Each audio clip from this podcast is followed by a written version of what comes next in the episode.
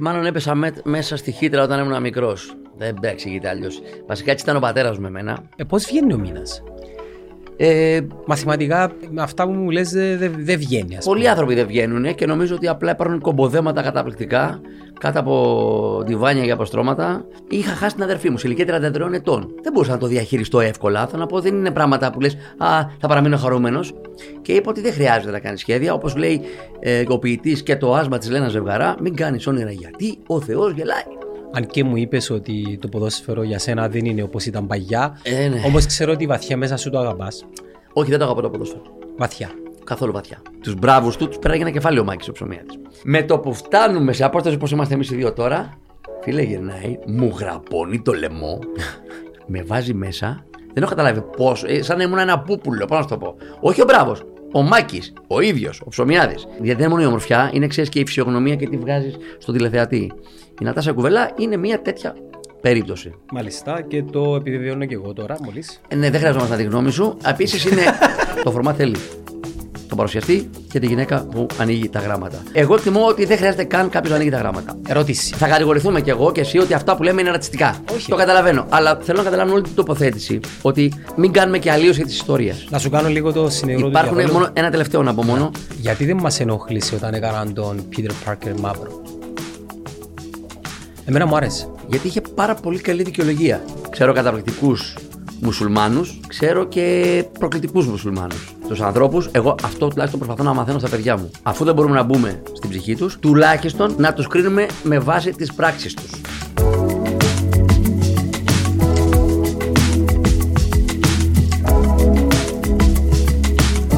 Εγώ το μόνο που συγχαίρομαι είναι το ποδόσφαιρο, γιατί τέτοια έτσι. Φίλε, Μετά- το, το χρειάζεσαι. μετά από 20 χρόνια που έκανα ποδόσφαιρο, το συγχαίρομαι μέχρι θανάτου. Τι είναι στο συχαίνεσαι ρε Πέτρο. Παρακαλώ ησυχία σου στο πλατό. Τι είναι στο συχαίνεσαι. Εγώ το αφού ήμουν πρώτη γραμμή το δούλευα. Ξέρω και θα μου πεις Ναι, ναι. ελληνικό ποδόσφαιρο είναι γάζα. Ενώ με όλη μου την αγάπη, κατάλαβες. Και Να σου λίγα πω, εντάξει, κοίταξε όμως. Είναι, το ποδόσφαιρο είναι... μ, Άμα με βάλεις στο τρυπάκι να σου πω ιστορίες ποδοσφαίρου, θα τελειώσουμε. Θα κάνεις το καλύτερο podcast ζωής. Γράφω. Ανόρθωση. Γράφουμε, ναι. Ε, Μπήκε μέσα στο πλάνο, ναι, μες μαζί 29 Μαΐου. Το αφήγω πλάνο. ρε. Πέ μου, πέ μου. Με τη... Δεν μόνο να κάνουν τον ανόρθωση. Τι είναι, τι να κάνω. Είναι... Δεν θα πάει κόσμος; Ε, θα πάει. Δεν θα πάει γιατί ε, θέλουν να κάνουν κάθε φιλάθλη ή έχει απαγόρευση. Ε, επειδή δεν θέλουν να βγάλουν κάρτα φιλάθλου. Πρώτο μάτσο χαματσός. Όχι, μακάρι. Ένα μάτσο του. Νοκάουτ, μακάριο. Μακάρι. Κωνσταντίνε, άλλαξα θέση εδώ σε ταλαιπωρώ. Πάει, καπάει το πλάνο. Τι έγινε το πλάνο, άλλαξες; Ήρθα μπροστά, στηρίχτηκα. Πέτρο μου, καλώς όρισες Κύπρο. Καλώς όρισες στο Netcast Zone.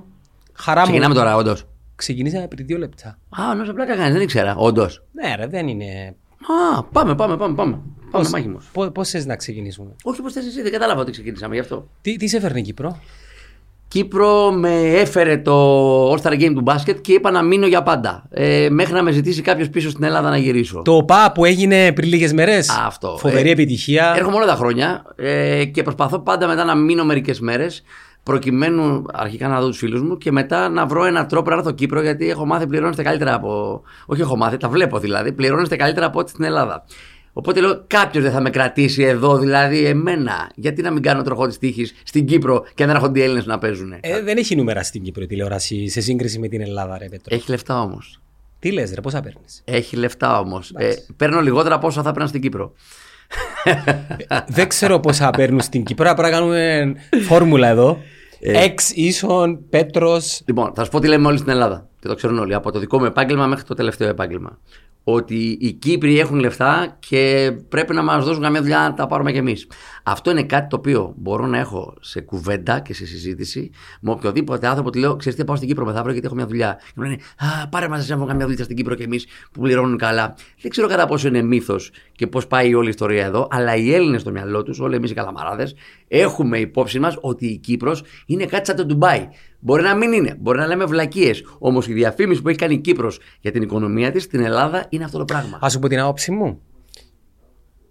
Η Ελλάδα βγάζει κάποιες εκατοντάδες δισεκατομμύρια. Εσύ είσαι ένας. Πόσα θες. Στην Κύπρο βγάζουμε κάποια δισεκατομμύρια. Όχι εκατοντάδες. Πολύ λίγες δεκάδες. Εγώ είμαι ένας. Πόσα θέλω. Εξαρτάται από σένα, νομίζω. Τι λες. Ε, σίγουρα εξαρτάται γιατί πληθυσμιακά τύπα, είναι 20 πλάσια η Ελλάδα από την Κύπρο. 100%. Όμως είναι κάτι άλλο το οποίο ξέρεις, καμιά φορά η φήμη προηγείται της πραγματικότητας. Και αυτή η φήμη είναι πολύ ισχυρή στην Ελλάδα, να το ξέρετε. Δηλαδή, καλά, οι Έλληνες που ζουν στην Κύπρο το ξέρουν.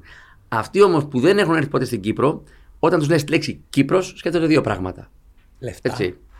Ε, εντάξει, το αυτονόητο, έτσι, τα γεγονότα του 1974 και αμέσως μετά ότι τώρα είναι το νέο Ντουμπάι. Έτσι το έχουν στο μυαλό τους οι Έλληνες ή τουλάχιστον οι Έλληνες που γνωρίζω εγώ. Μπορεί και να μην το συνειδητοποιούν αυτό, αλλά ο Έλληνας ε, βρε είναι οικοδόμος, ε, βρε είναι δημοσιογράφος, ε, βρε είναι ηθοποιός, ε, τίποτε. Έτσι έχει στο μυαλό του την Κύπρο. Είναι λάθος; Μπορεί να είναι λάθος. Αλλά αυτή η εικόνα έχει βγει προς τα έξω. Ποιος θέλει, ε, οι Κύπροι.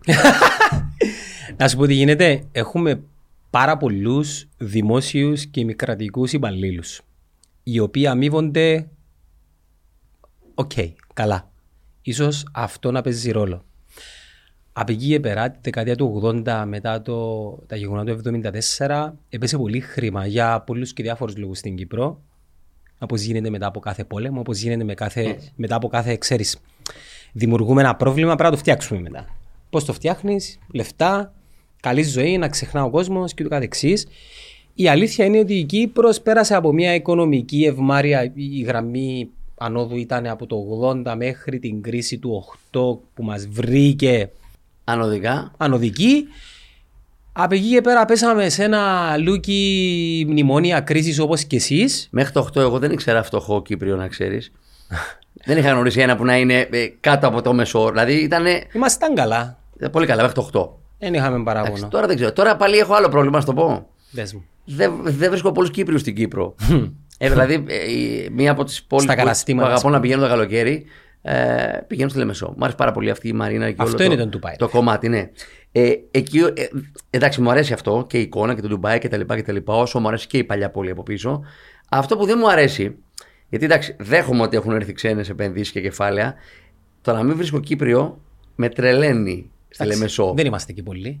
Όχι, δεν κατάλαβες. Ε, έχω μείνει, ας πούμε, πέρσι ένα τριήμερο στη Λεμεσό για μια δική μου δουλειά και είναι ζήτημα εάν βρήκα και πέντε Κυπρίους να μιλήσω, τους οποίους τους ήξερα εγώ ήταν τη δική μου γνωστή.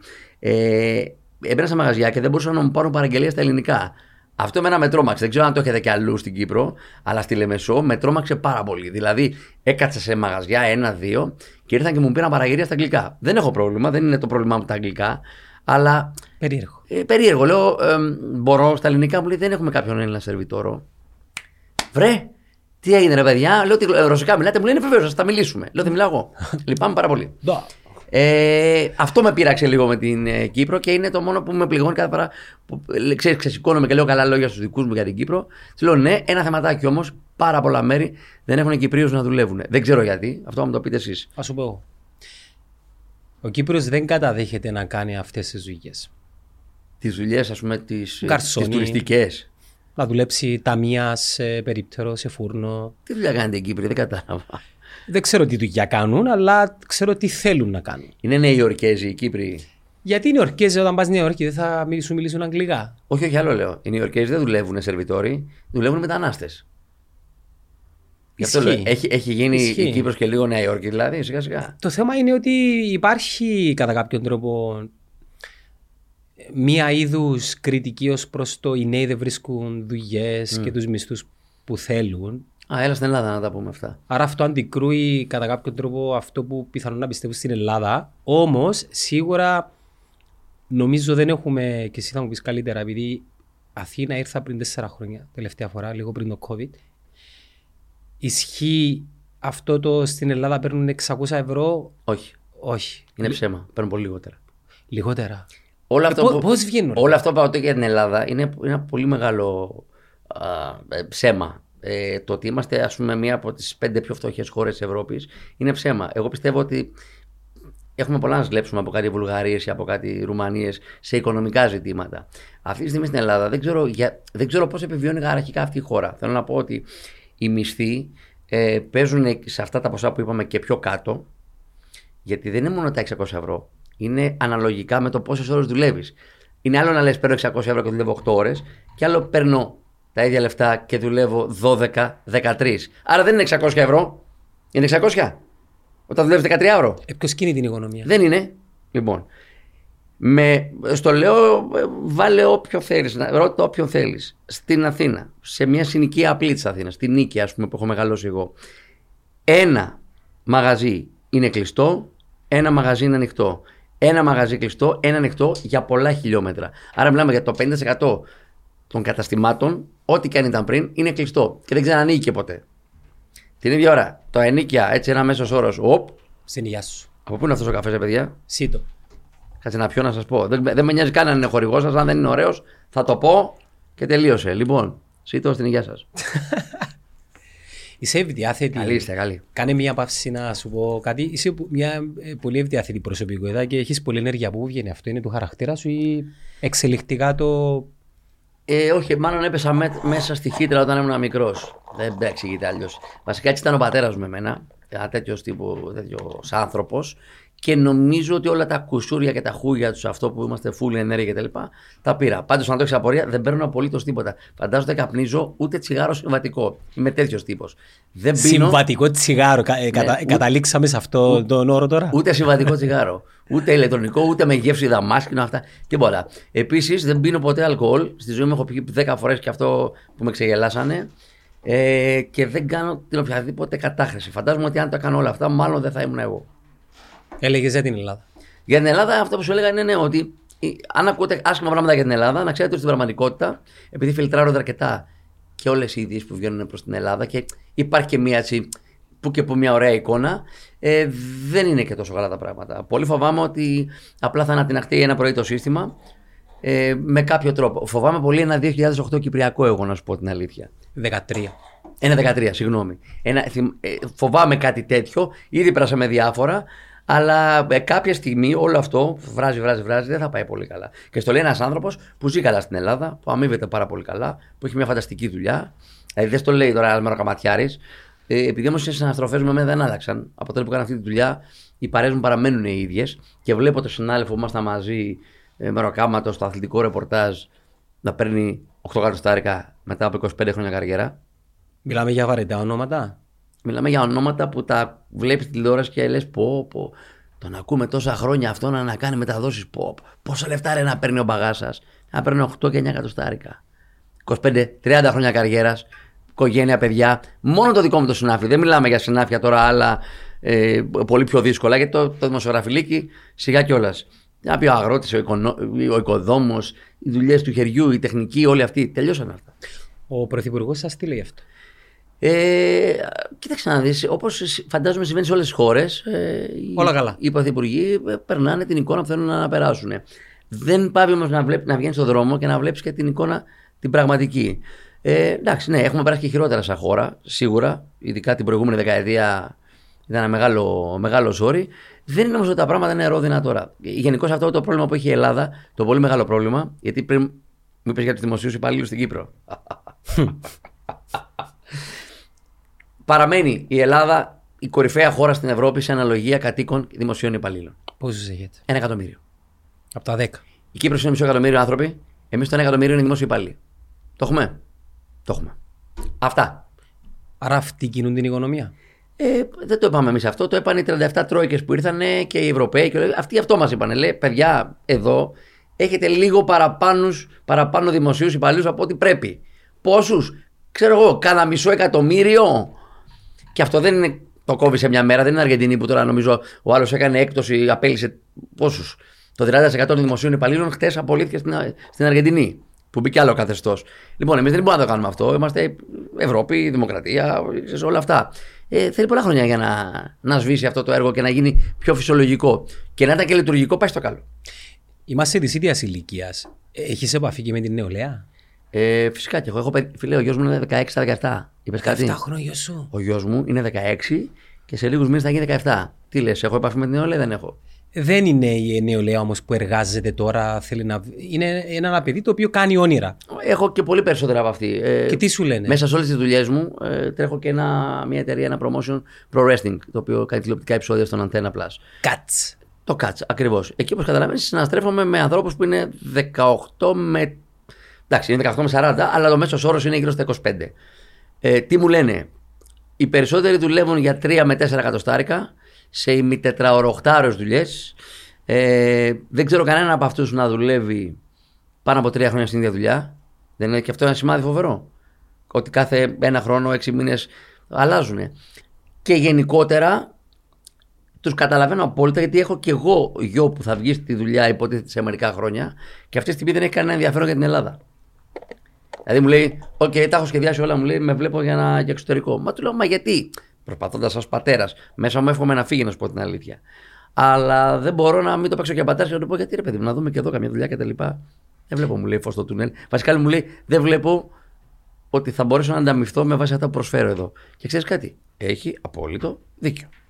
Ε, Πώς βγαίνει ο μήνας; Ε, Μαθηματικά, ε, με αυτά που μου λες, δεν δεν βγαίνει. Ας Πολλοί πούμε. άνθρωποι δεν βγαίνουν και νομίζω ότι απλά υπάρχουν κομποδέματα καταπληκτικά κάτω από διβάνια και αποστρώματα. Υπάρχουν πολλοί. πολλοί Μαύρο. Υπάρχει πολύ μαύρο. Πολύ μαύρο. Υπάρχει πολύ χρήμα σε γιαγιά παππού που φεύγει και στραγγίζεται απευθείας από τα εγγόνια. Παλιά ο παππού έπαιρνε σύνταξη και χαιρόταν τη σύνταξη.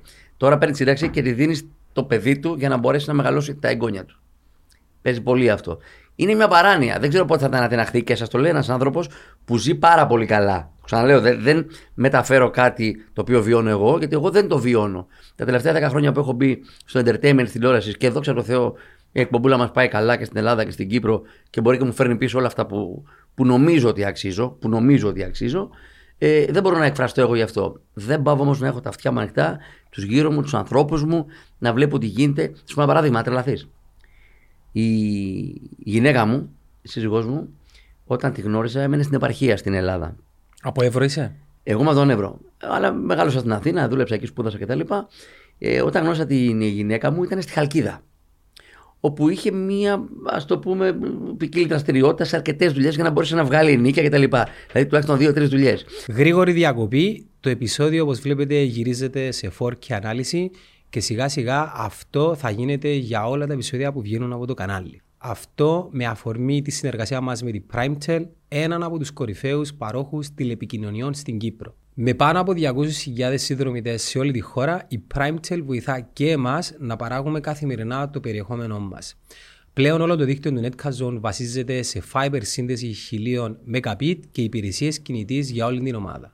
Συνειδητοποίησαμε κάποια στιγμή λοιπόν ότι θα πρέπει να γίνουμε επίσημο ζευγάρι και ήρθε στην Αθήνα. Ερχόμενοι στην Αθήνα, μέσα σε έξι μήνες, επειδή κατέρευσε κανένα δύο φορές τη δουλειά, σε δουλειές του ποδαριού των 500 ευρώ έτσι, της πρότεινε ο γιατρό, λέει, θα κουμπώνεις ένα ζαναξάκι το πρωί και ένα το απογευματάκι και θα είσαι μια χαρά. Δηλαδή, ένας άνθρωπος που ήταν τότε, ξέρω εγώ, 25 χρονών, έπρεπε να ακούσει τον γιατρό, να κουμπώνει δύο ζάναξ τη μέρα για να πάει να δουλεύει πού ρε φιλέ, στο ΣΥΤΟ, να φτιάχνει καφέ και να τον πηγαίνεις στο podcast το δικό σου. Εν καλό το σύντομο. Και, και πολύ καλό. Προφανώς τα παιδιά στο ΣΥΤΟ δεν παίρνουν Ζάναξ. Το καταλαβαίνω. Και εύχομαι να μην φτάσουν σε αυτό το σημείο. Αλλά για φαντάσου λίγο έναν άνθρωπο ο οποίος πηγαίνει καλά να πιάσει δουλειά στη μεγάλη πρωτεύουσα της Ελλάδας και να παθαίνει κατάρρευση ψυχολογική και να λιποθυμάει ε, από τις συνθήκες της δουλειάς. Γιατί οι συνθήκες είπαμε είναι αυτές. Λίγα λεφτά, υπερδιπλάσιες ώρες. Και όλοι μιλάνε για τα λεφτά, ούτε ένας δεν μιλάει για τις ώρες. Ούτε ένας. Θα πει, φίλε, ξέρεις τι δουλεύουμε 7 μέρες τη βδομάδα. Μα αυτό το ρεπό και τα λοιπά. Ρεπό! Ξέρεις πόσους έχω εγώ που δουλεύουν 7 στα 7. Και στο λέω εγώ που δουλεύω 7 μέρες στον τροχό της τύχης. Επειδή έχεις ιστορικό μάχημο αθλητικογράφου, αν και μου είπες ότι το ποδόσφαιρο για σένα δεν είναι όπως ήταν παγιά, Ε, ναι. όμως ξέρω ότι βαθιά μέσα σου το αγαπάς. Όχι, δεν το αγαπώ το ποδόσφαιρο. Βαθιά. Καθόλου βαθιά. Αγαπώ το. Α, ναι, όχι. Αγαπώ το ποδόσφαιρο. Ε, ε, ούτε Όχι το, καν- ελλη- ε, όχι- ριχά- όχι ριχά- το ελληνικό ποδόσφαιρο. Α, γεια σου. Αυτή εκεί θα καταλήξω. ποδόσφαιρο. Το ποδόσφαιρο το αγαπώ. Το ελληνικό ποδόσφαιρο δεν αγαπώ. Δεν έχω ιδέα πώς είναι στην Κύπρο το ποδόσφαιρο. Το ελληνικό ποδόσφαιρο. Ε, δεν είναι, το λι- αγαπώ. είναι λίγο καλύτερα από αυτά που βλέπω να γίνονται στην Ελλάδα. Θα σου πω. Νομίζω ότι είμαι. Δεν α- έχουμε νεκρούς εμείς, Πέτρο. Εμείς έχουμε πολλούς. Και θα σου πω κάτι. Ε, επειδή δεν δούλεψα σε random δουλειές, δούλεψα σε μεγάλα δίκτυα στην Ελλάδα ε, και ήμουν πρώτης γραμμής reporter και στο ραδιόφωνο ε, και, στο, και στην τηλεόραση. Ε, θα σου πω το εξής. Χαίρομαι πάρα πολύ και νιώθω πολύ τυχερός άνθρωπος. Με ρωτάνε αν αισθάνομαι τυχερός. Είμαι πάρα πολύ τυχερός. Γιατί όταν μου ήρθε η στιγμή να κάνω μετάβαση και να φύγω από το αθλητικό ρεπορτάζ και να πάω στο, στον τροχό της τύχης, ήταν η εποχή που άρχισε να κάνει μετάβαση και η ελληνική αθλητική δημοσιογραφία προς το χειρότερο. Πρόσεχε, δεν είπα το ποδόσφαιρο, είπα η δημοσιογραφία. Δεν ξέρω καν τι συμβαίνει στην Κύπρο. Ξέρω ότι τώρα πια που γυρίζω στα γήπεδα να δω κανένα ματσάκι που με ενδιαφέρει, κάνα ντέρμπι, αλλά σαν φαν πια και όχι σαν άνθρωπος που δουλεύει, συναντώ και τους συναδέλφους μου. Οπ, που είσαι μεγάλη, τι κάνει κτλ. Χαίρονται όλοι για μένα, με βλέπουν και συγκινούνται γιατί ήμασταν μαζί στο γήπεδο, έτσι, και τρέχαμε. Και τώρα με βλέπουν και χαίρονται για μένα. Έχω πάει σε ένα ντέρμπι Παναθηναϊκός ΑΕΚ. Εγώ μα- δεν είμαι ούτε Παναθηναϊκός ούτε ΑΕΚ. Τι είσαι. Εγώ είμαι ΠΑΟΚ. Γιατί είμαι Βορειοελλαδίτης. Και έχω πάει να το δω γιατί ήθελα να δω το ντέρμπι. Είχα αρχίσει να βγάζω από το τέτοιο μου τη λογική του Έλληνα φιλάθλου και μπήκα στη λογική του φίλε έχει ντέρμπι. Πάμε να το δούμε. Παίρνω τον κουμπάρο μου, πάμε στο γήπεδο.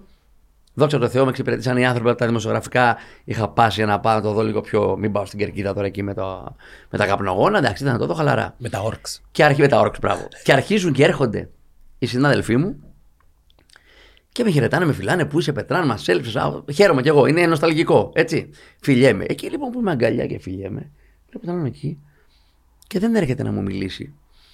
Αλλά ξέρω ότι δεν έχει κάτι εναντίον μου. Φεύγεις εσύ που αγκαλιαστήκαμε, φιληθήκαμε, είπαμε τι κάνεις, Πετράν και τέτοια, και με το που φεύγεις, έρχεται το άλλο και με αγκαλιάζει. Άντε ρε, περίμενα να φύγει τόση ώρα αυτός. Μην πω τώρα. Ξέρω ότι είμαστε podcast και περνάνε όλα, αλλά δεν θέλω έστω και για τα δύο παιδιά που θα μας δουν να βρίσω. Και λέω, συγγνώμη, εμείς μαζί οι φίλοι ήμασταν πάντα ταξίδια, αποστολές. Αντέ μωρέ, μα, τα παίρνει από αυτόν και τα λοιπά. Οι δημοσιογράφοι μεταξύ τους, οι αθλητικοί, όχι όλοι, όχι όλοι, πολύ μεγάλο κομμάτι, λες και είναι φίλε στρατιώτες του πολέμου. Είναι ο Κιμ Γιονγκ Ουν, ο πρόεδρος της ομάδας, και από κάτω εσύ που δεν πληρώνεις από τον πρόεδρο. Δηλαδή ήρθε ο ρεπόρτερ της ΑΕΚ και μου έλεγε εδώ του μιλάω του αλουνού του αλήτη γιατί με τον Παθηναϊκό και τα λοιπά. Του λέω συγγνώμη, παίζετε, έγινες ποδοσφαιριστής, μου λέει όχι. Τότε τι. Δημοσιογράφοι δεν είστε μαζί, δεν βγαίναμε, πηγαίναμε αποστολές, ταξίδια, τόνα, προετοιμασίες, αυτό, γλεντάγαμε. Το... Δεν του μιλάω τώρα, λέει γιατί είναι έτσι. Και κατάλαβα ότι το πράγμα έχει γίνει πολεμικό. Οι δημοσιογράφοι, μακάρι να τα παίρνετε και να πουλάτε τέτοια εκδούλευση, αλλά αν δεν τα παίρνετε κιόλας, είναι ακόμα χειρότερο. Δεν μιλάνε φίλοι μεταξύ τους για τις ομάδες. Δημοσιογράφοι.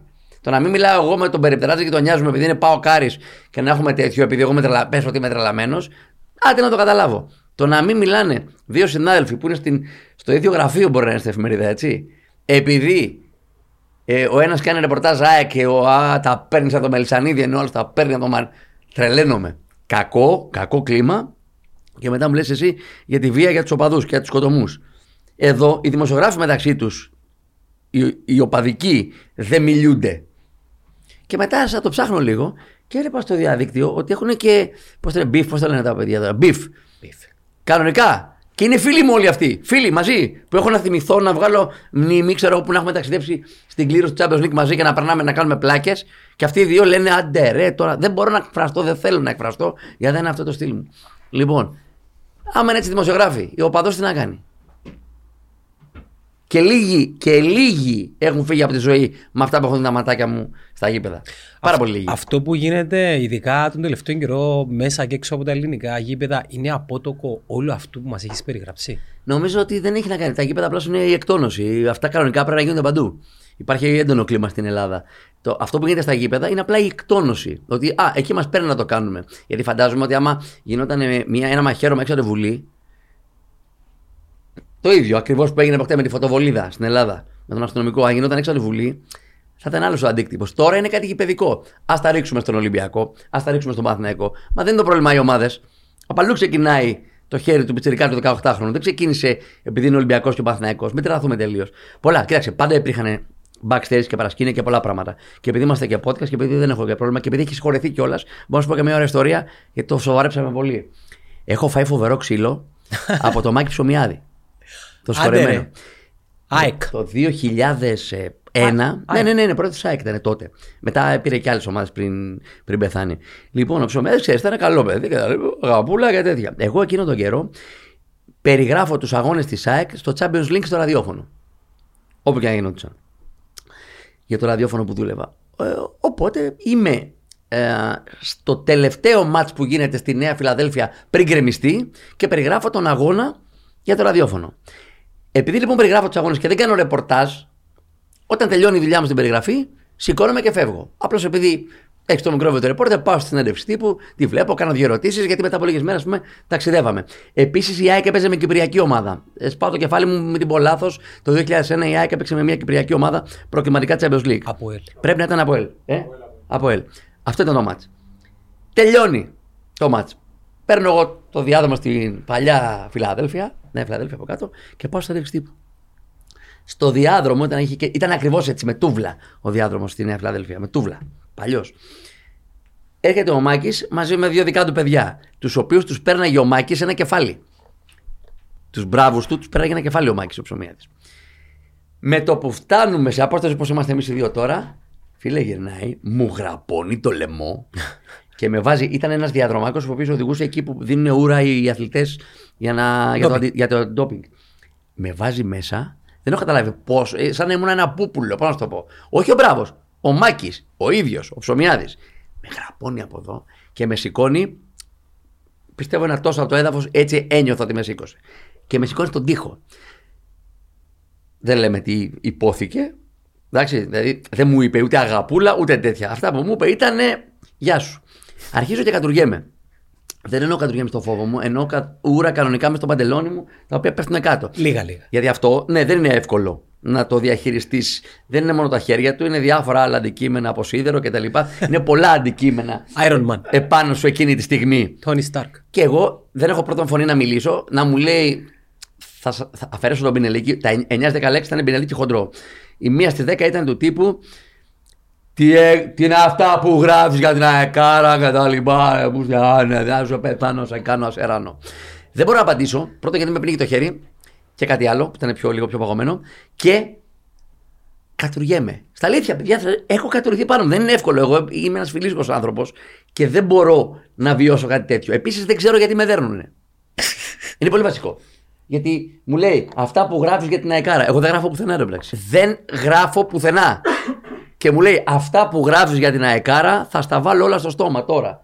Και εγώ δεν γράφω, αλλά δεν μπορώ να απαντήσω. Γιατί δεν έχω ούτε το θάρρος, ούτε το αυτό, ούτε δεν έχω φωνή. και- δεν έχω τίποτα. Πέφτω και κανένα δυο ψηλές στη μούρη, με αφήνει κάτω, κλαμμένο, ε, κατουρημένο και φεύγει.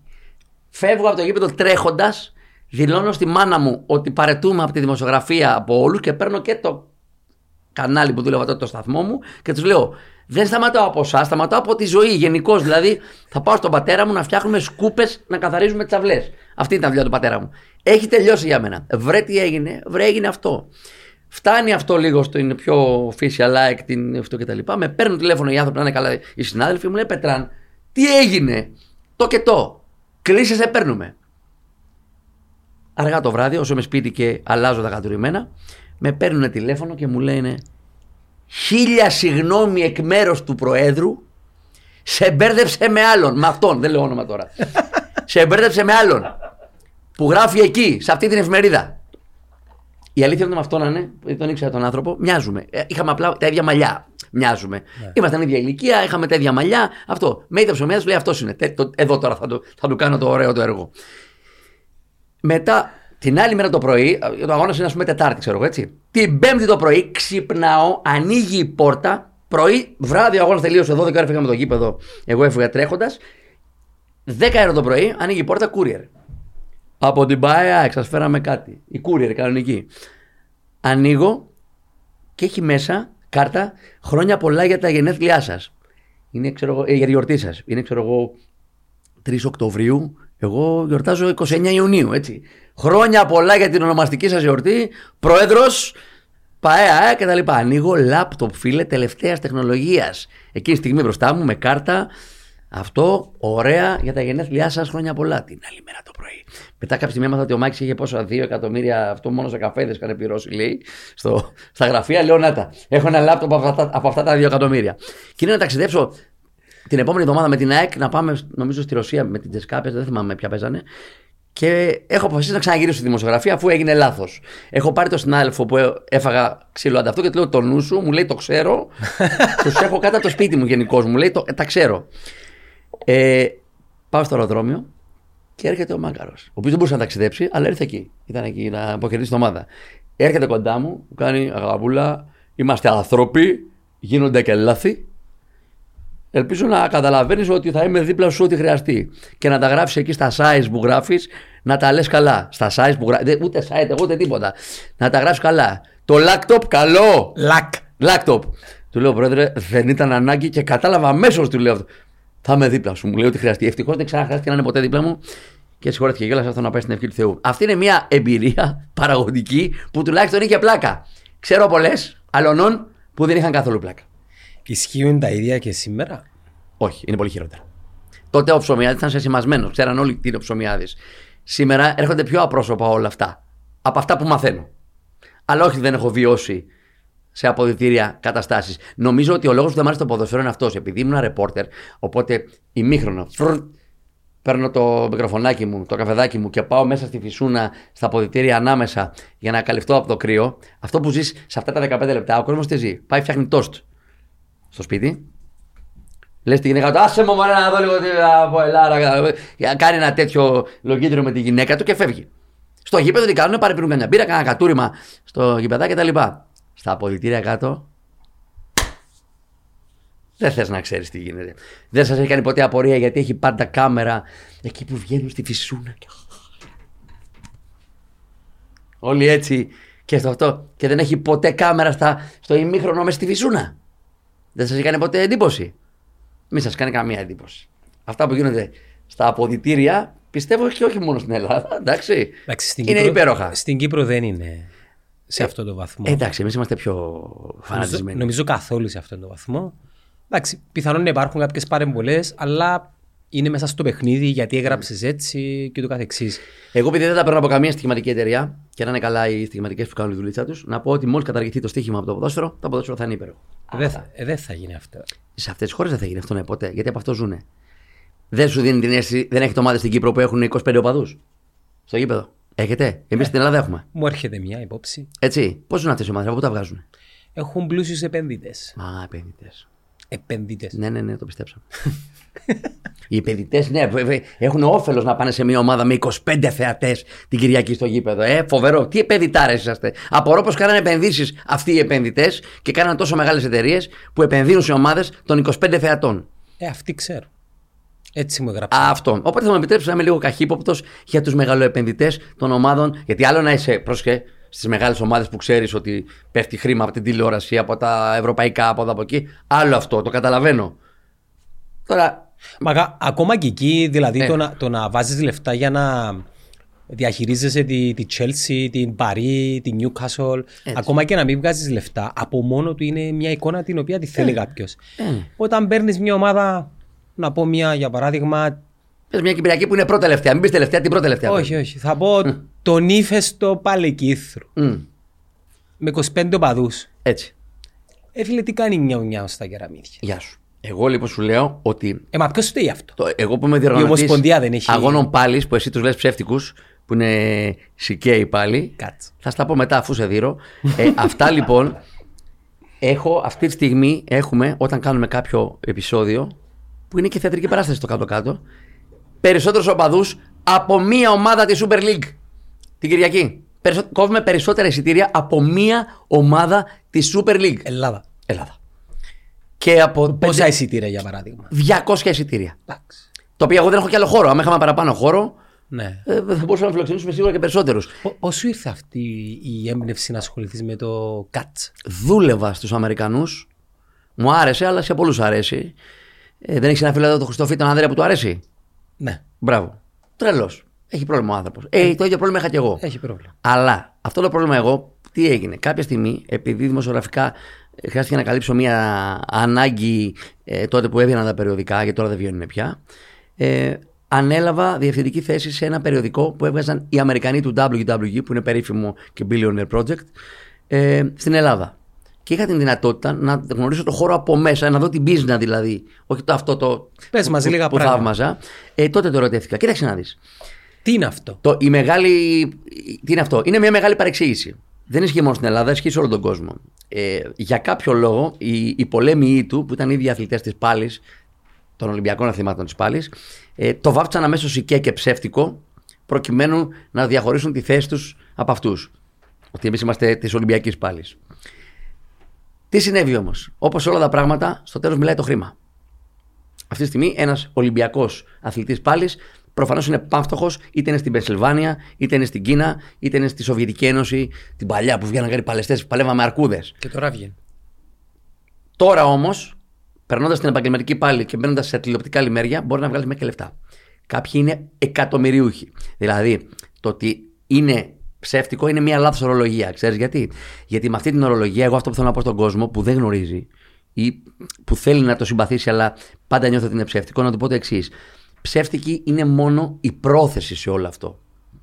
Όλα τα άλλα, ο πόνος, η τεχνική κατάρτιση, ο αθλ- η αθλητικότητα, ε, ακόμα και η ερμηνεία, τα πάντα όλα είναι αληθινά. Μόνο η πρόθεση. Δεν θέλει κανείς να πάει να πνίξει τον άλλον. Αλλά όταν θα το κάνει, θα το κάνει σαν να το πνίγει. Το beef πώς δουλεύεται μεταξύ τους; Είναι πραγματικό ή, είναι, ή το δουλεύουν να, είναι- να είναι πραγματικό; Το wrestling ανέκαθεν ήταν σεναριογραφημένο. Είναι σαν να παρα... παίζουν μια αγαπημένη σου σειρά. Friends. Πολύ ωραία. Σκέψου λοιπόν να πεις: Εγώ δεν συμφωνώ με αυτό που έκανε ο Ρος. Όχι, δεν την ξαναβλέπω τη σειρά. Ναι. Καταλαβες, είναι βλακεία να σκέφτεσαι για κάτι που είναι scripted, ότι αυτό ή να πεις, φιλέ, αποκλείεται να έχει ο Ρος μαϊμού, οι μαϊμούδες δεν ζουν στα διαμερίσματα στη Νέα Υόρκη. Ψέμα είναι. Δεν θα ξαναδώ φιλαράκια. Δεν πάνε οι μαϊμούδες στη Νέα Υόρκη. Είναι το- η ίδια βλακεία να πεις για το wrestling ότι αυτό που κάνουν είναι ψέματα. Μα παρακολουθείς μυθοπλασία. Η διαφορά που κάνει τόσο για μένα γοητευτική αυτήν την τέχνη, γιατί περί τέχνης πρόκειται, είναι ότι ο ηθοποιός πρέπει ταυτόχρονα να είναι και αθλητής. Κάτι που ο Ρος, ο συγχωρεμένος ο Τσάντλερ και όλοι οι υπόλοιποι δεν θα το κάνουν ποτέ. Θα βάλουν standman. Μα, νο- Εδώ ο standman είναι ο ίδιος ο ηθοποιός. Οπότε του λέει, φίλε, μου έγραψε εδώ ο στανεογράφο ότι πρέπει να πηδήξω από 4 μέτρα να πέσω πάνω σε ένα γυάλινο τραπέζι που από κάτω θα έχει έναν άνθρωπο. Και μου είπε και ο προμοιότερ μου, κάντο, αλλά προσέξτε, μη σκοτωθείτε. Αλλά να φανεί και αληθινό. μα νομίζω α- αποδείχτηκε ότι είναι πραγματικοί αθλητές όταν μετακινήθηκε ο Λέσναρ και πήγε UFC. Ξέρεις, τι- Το- οι, α- οι το- άνθρωποι έχουν background Δεν, αθλητικό. δεν έχει νίκες ο Λέσναρ στο UFC. Πρωταθλητής έγινε, τι εννοείς; Heavyweight Ε, και- champion στο UFC. Άρα- Heavyweight champion. Ο Λόγαν Πολ, Ναι. ο οποίος και εκείνος είναι ερασιτέχνης να πούμε, πολύ ερασιτέχνης ναι. πυγμάχος. Αλλά το, το, το ανάποδο, το ανάποδο έχει γίνει πιο σπάνιο. Ξέρεις γιατί; Γιατί είναι πιο δύσκολο να φύγεις από τις πολεμικές τέχνες και να πας στο wrestling. Εντάξει, ο Λόγαν Πολ δεν είναι πολεμικές τέχνες, είναι ερασιτεχνικό πολεμικές τέχνες. Για ποιο λέμε; Το Λόγαν Πολ. Α, για τον Λόγαν Πολ. Εντάξει, αλλά μια πυγμαχία την κάνει, τα βαράει τα μούτρα του. Εντάξει. Οκ. Ο αδερφός του όμως, Ο Τζέικ. η, με, η μετάβαση από τις πολεμικές τέχνες στο wrestling είναι πολύ πιο δύσκολη από ότι στο wrestling να περάσεις στις πολεμικές τέχνες. Γιατί; Γιατί αυτό που δεν υπολογίζουν αυτοί που πάνε στο wrestling είναι ότι οι τραυματισμοί είναι υπερδεκαπλάσιοι. Πυγμαχία. Ταξίζει τα λεφτά της. Μπαίνεις μέσα στο ring. Παίζεις τις μπουνιές σου, χάσεις κερδίσεις, θα κάτσεις τρεις μήνες να αποθραπεύσεις τη μούρη σου, να προπονηθείς κτλ. Wrestling. Μπαίνεις το Σάββατο το βράδυ. Παίζεις στο γασιπί, να κανονίσουμε εδώ στο γασιπί τώρα που το είπα. Παίζεις, σπα δύο πλευρά, σε δύο Σαββάτα σε θέλει ο Πολυχρονίδης να παίξει το αντένα απλά στο σμακ. Με τα σπασμένα πλευρά σου. Είναι πολύ πιο δύσκολο. Γιατί τζίρο μιλάμε στην Αμερική. Ε, Είναι νούμερο 4. ας ξεκαθαρίσουμε, ναι, ας ξεκαθαρίσουμε ότι δεν είναι η Αμερική, είναι ένα και μόνο προϊόν, το WWE, το οποίο είναι Global. πάνω από την Αμερική, είναι πάνω από τον ίδιο το χώρο. Σε ποιες άλλες Αυτή χώρες; τη στιγμή η Αμερική, για να, για να στο δώσω να καταλάβεις σαν, σαν μέγεθος, γιατί να ακούει και ο κόσμος. Στην Ευρώπη υπάρχουν αυτή τη στιγμή γύρω στα 250 ενεργά promotions. Ένα υπάρχει στην Ελλάδα.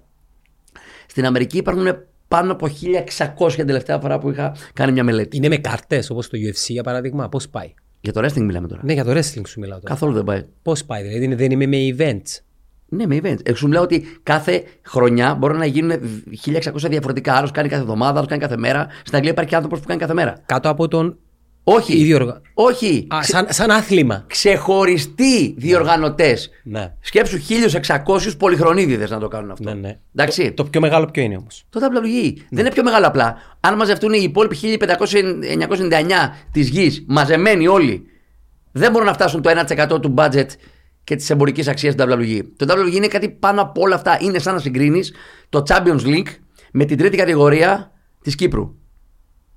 Και μάλλον λέω και μικρή διαφορά. Της Καμπότζης. Εντάξει. Τόσο είναι η μεγάλη διαφορά. Πάμε λοιπόν στο άλλο κομμάτι. Υπάρχουν τόσοι πολλοί. Εγώ αυτή τη στιγμή σε μια χώρα όπως και η Κύπρος δεν έχει μπα- παράδοση σε αυτό pro wrestling. Δηλαδή στην Κύπρο δεν ξέρω αν υπήρχε καν ποτέ. Στην Ελλάδα υπήρχε μέχρι τη δεκαετία του 90 κάτι σου, σουγκλάκος και κάτι πράγματα τα οποία ήταν και λίγο, ξέρεις, λίγο μπασκλάς, λίγο. κάναν και κακή, κακή διαφήμιση στο χώρο γενικώς. Kids το λέμε εμείς. Kids, α, μπράβο. Το wrestling είναι cult. Άλλο cult. Cult είναι και ο Ταραντίνο. Άλλο να είσαι καλτ, άλλο να είσαι κίτς. Καλτ είναι ο Ταραντίνο, κίτς είναι τα 7 νιτζάκια. δηλαδή η διαφορά πρέπει να είναι ξεκάθαρη. Ε, Είδα το στο TikTok το, το πρόμο τα 7 νιτζάκια, τα 3 νομίζω ήταν, 7. Τρία, ε, όχι, το δεύτερο μέρος που βγήκε ήταν 7 νιτζάκια. Αλλά ακόμα Ε, τέσσερα. κάνανε κι άλλα. Ναι. Ε, αυτή τη στιγμή, τότε μετά από 8 χρόνια στην Ελλάδα, έστω και τεχνικά, έστω και όπως το προσπάθησα, θέλεις από την πλευρά την τεχνογνωσία τη δική μου ή τις πόρτες που σε μένα στην Ελλάδα ανοίγουν πιο εύκολα από ότι σε έναν άνθρωπο που δεν μπορεί να χτυπήσει μια πόρτα. Δηλαδή, εγώ χτυπάω την πόρτα στα κανάλια, τουλάχιστον με ακούνε. Δεν λέω ότι με δέχονται, ότι δέχονται ότι πουλάω, αλλά τουλάχιστον με ακούνε, επειδή είμαι ένα τηλεοπτικό πρόσωπο. Δεν είναι το ίδιο εύκολο για κάποιον που δεν είναι. Το ότι αυτή τη στιγμή το promotion που έχω στην Ελλάδα, το SMAC, προβάλλεται σε Ελλάδα και Κύπρο μέσω του Antenna Plus και ότι αυτή τη στιγμή είναι το μοναδικό promotion σε όλη την Ευρώπη και μιλάμε για χώρες που είναι μέσα η Γερμανία, η Αγγλία, η Γαλλία που έχει τηλεοπτικό συμβόλαιο, εμένα με τιμά. Και γι' αυτό και θέλω να κάνω, αυτό το, έχω- δεν το έχω πει ποτέ στην Κυπριακή τέτοια. Θέλω να κάνω expansion και στην Κύπρο. Κανονίσουμε κάτι. Κοίταξε, ξέρω ήδη ότι κανονίζεται κάτι, διότι γίνεται προσπάθεια να δημιουργηθεί ε, κυπριακό promotion, το οποίο με χαρά θα αγκαλιάσουμε, εννοείται 100%. Ε, Μιλάμε τώρα, μιλάμε τώρα Ελλάδα και Κύπρος αδέρφια στα χαρτιά, να το κάνουμε στα αλήθεια, να το κάνουμε πράξη. Την ίδια γλώσσα μιλάμε. Μόλις αυτό γίνει με το καλό ε, και σαν, πώς να το πω, σαν ένεση ε, θα μπορέσουμε να βοηθήσουμε από την Ελλάδα, αλλά και το ίδιο το τηλεοπτικό προϊόν, γιατί όχι το 24, αν όχι το 24 το 25, γιατί όχι το ίδιο το προϊόν να βγάλει επεισόδια από την Κύπρο. Την τεχνογνωσία την έχουμε, τους ανθρώπους τους γνωρίζουμε. Εδώ στην Κύπρο ο Αντρέα Χριστόφη κάνει φοβερή δουλειά πάνω σε αυτό. Δεν το λέω επειδή είναι φίλος. Να είναι καλά ο Ανδρέας ο Χριστοφιά, αν μας βλέπει κάπου. Αν μας βλέπει κάπου, Αντρέα, ο καφές πολύ καλός. λοιπόν, ε, κάνει πολύ καλή δουλειά και οι συνεργάτες του, γιατί δεν είναι ένας άνθρωπος που μπορεί να τα κάνει όλα έτσι. Εγώ δεν τα κάνω όλα μόνος μου. Πρέπει να έχεις τρει-τέσσερι έμπιστου ανθρώπους να στηρίξουν το όραμά σου και το όνειρό σου. Θα το προσπαθήσουμε και χωρίς να υποσχόμεθα, να υποσχόμεθα τίποτα, νομίζω ότι το 24 και 25 μπορούμε να βάλουμε και το κυπριακό wrestling στην τηλεόραση. Πόσα χρόνια ασχολείσαι με αυτό; 8. 8 Και- σαν promoter. Και όλη μου τη ζωή σαν Εντάξει, φαν. Βλέπεις νούμερα όμως. Βλέπω νούμερα. Ανάπτυξη χρόνο με χρόνο τι λέει; Ε, υπερδεκαπλάσιο κάθε χρόνο. Άρα είναι ένα πολύ, ε, πώς το λέμε στα ελληνικά, ένα πολύ υποσχόμενο startup. Είναι ένα πολύ υποσχόμενο. Το θέμα είναι ότι ο χειρότερος εχθρός σου είναι η μεγαλύτερη σου διαφήμιση. Το έχεις ξανακούσει αυτό; Και εσένα ποιος είναι ο χειρότερος. Ό,τι και να κάνεις, αυτό το μεγάλο global πράγμα που λέμε το WG των δισεκατομμυρίων, πάντα είναι το, ξέρεις, το άπιαστο, η κορυφή. Ε, οπότε όταν σε βλέπουν εσένα σου λένε Ε, καλά, εσύ είσαι το WG από τα Lidl. το πιασέ. αυτό δεν πρόκειται να αλλάξει ποτέ. Παράλληλα όμως, αυτή είναι η διαφήμιση μου. Γιατί, Γιατί αυτός που θέλει να ασχοληθεί ή να δει, παρακολουθεί το μεγάλο brand και μην μπορώντα να πάει στην Αμερική να το δει οπουδήποτε αλλού, σου λέει Δεν πάω να δω και το ελληνικό. Θα πληροφορώ, θα σας εκπλήξει και το ελληνικό και προφανώς και το κυπριακό στη συνέχεια. Γιατί ο καθένας πρέπει να ταυτίζεται με την κουλτούρα του. Εγώ, ένα τύπο στην Κύπρο που θα βρέσει μάσκα και θα πει «Ε, Λούτσα Λίμπρα Μέχικο, δεν ταυτίζομαι, ρε φίλε στην Κύπρο. Αν μου βγεις όμως και μου μιλήσεις κυπριακά, Ρε κουμπάρε. ναι, ταυτίζομαι. Αν μου βγεις και μου μιλήσεις ρωσικά, και αν πρέπει να δείρω εγώ ως Κύπριος έναν Ρώσο μες στο ring, ταυτίζομαι.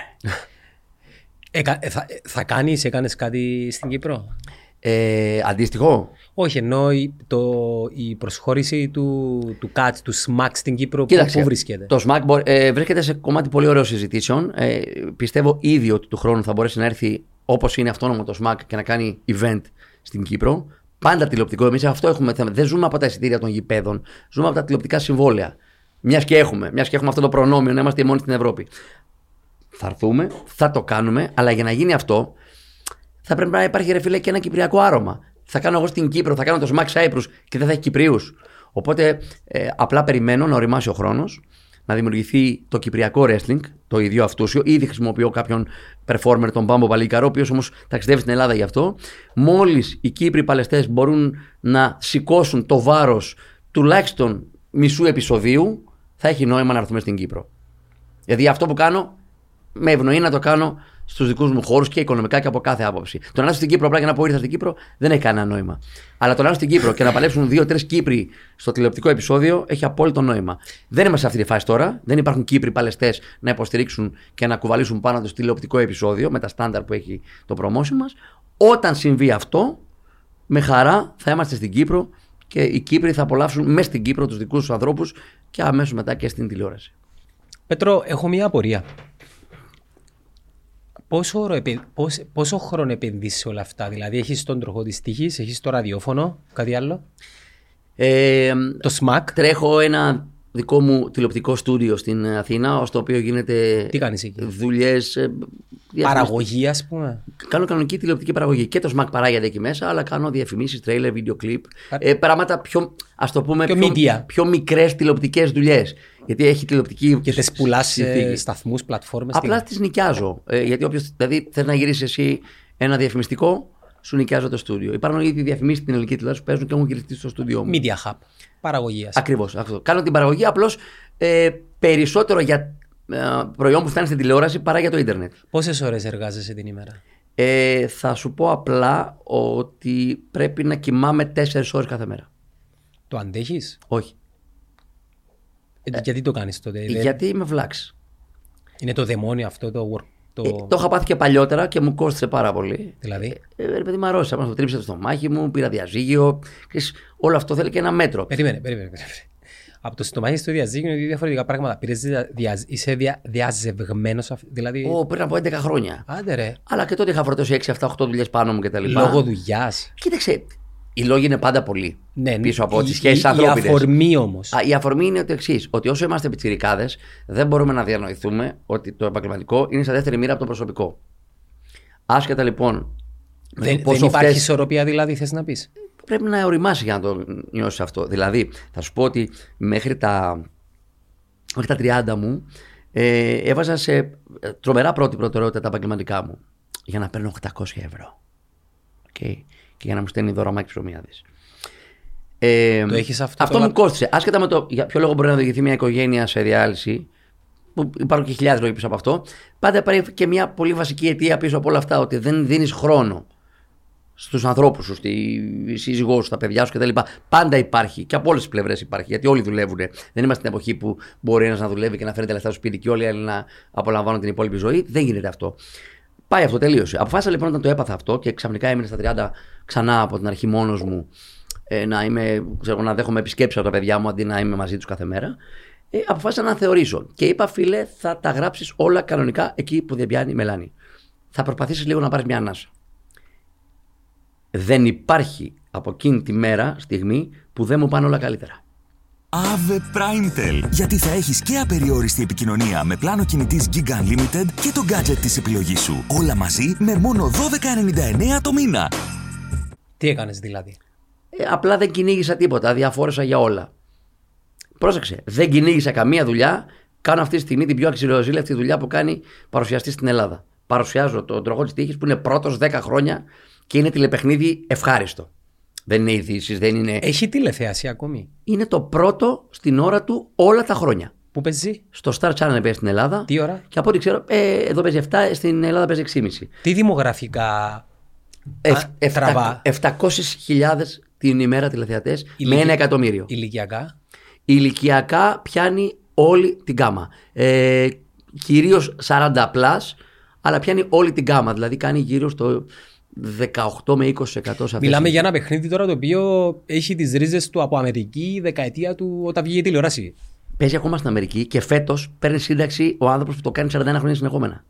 Και παίρνει σύνταξη επειδή πήγε 7 φορές νοσοκομείο, πήγε να πεθάνει και λέει: Παιδιά, δεν μπορώ Ποιος να το το έκανε Ελλάδα παγιά; Ο Γιώργος Πολυχρονίου το 90-91, ο, ο, ο Παύλος Χαϊκάλης 92-93, Χαϊκάλη θυμάμαι εγώ.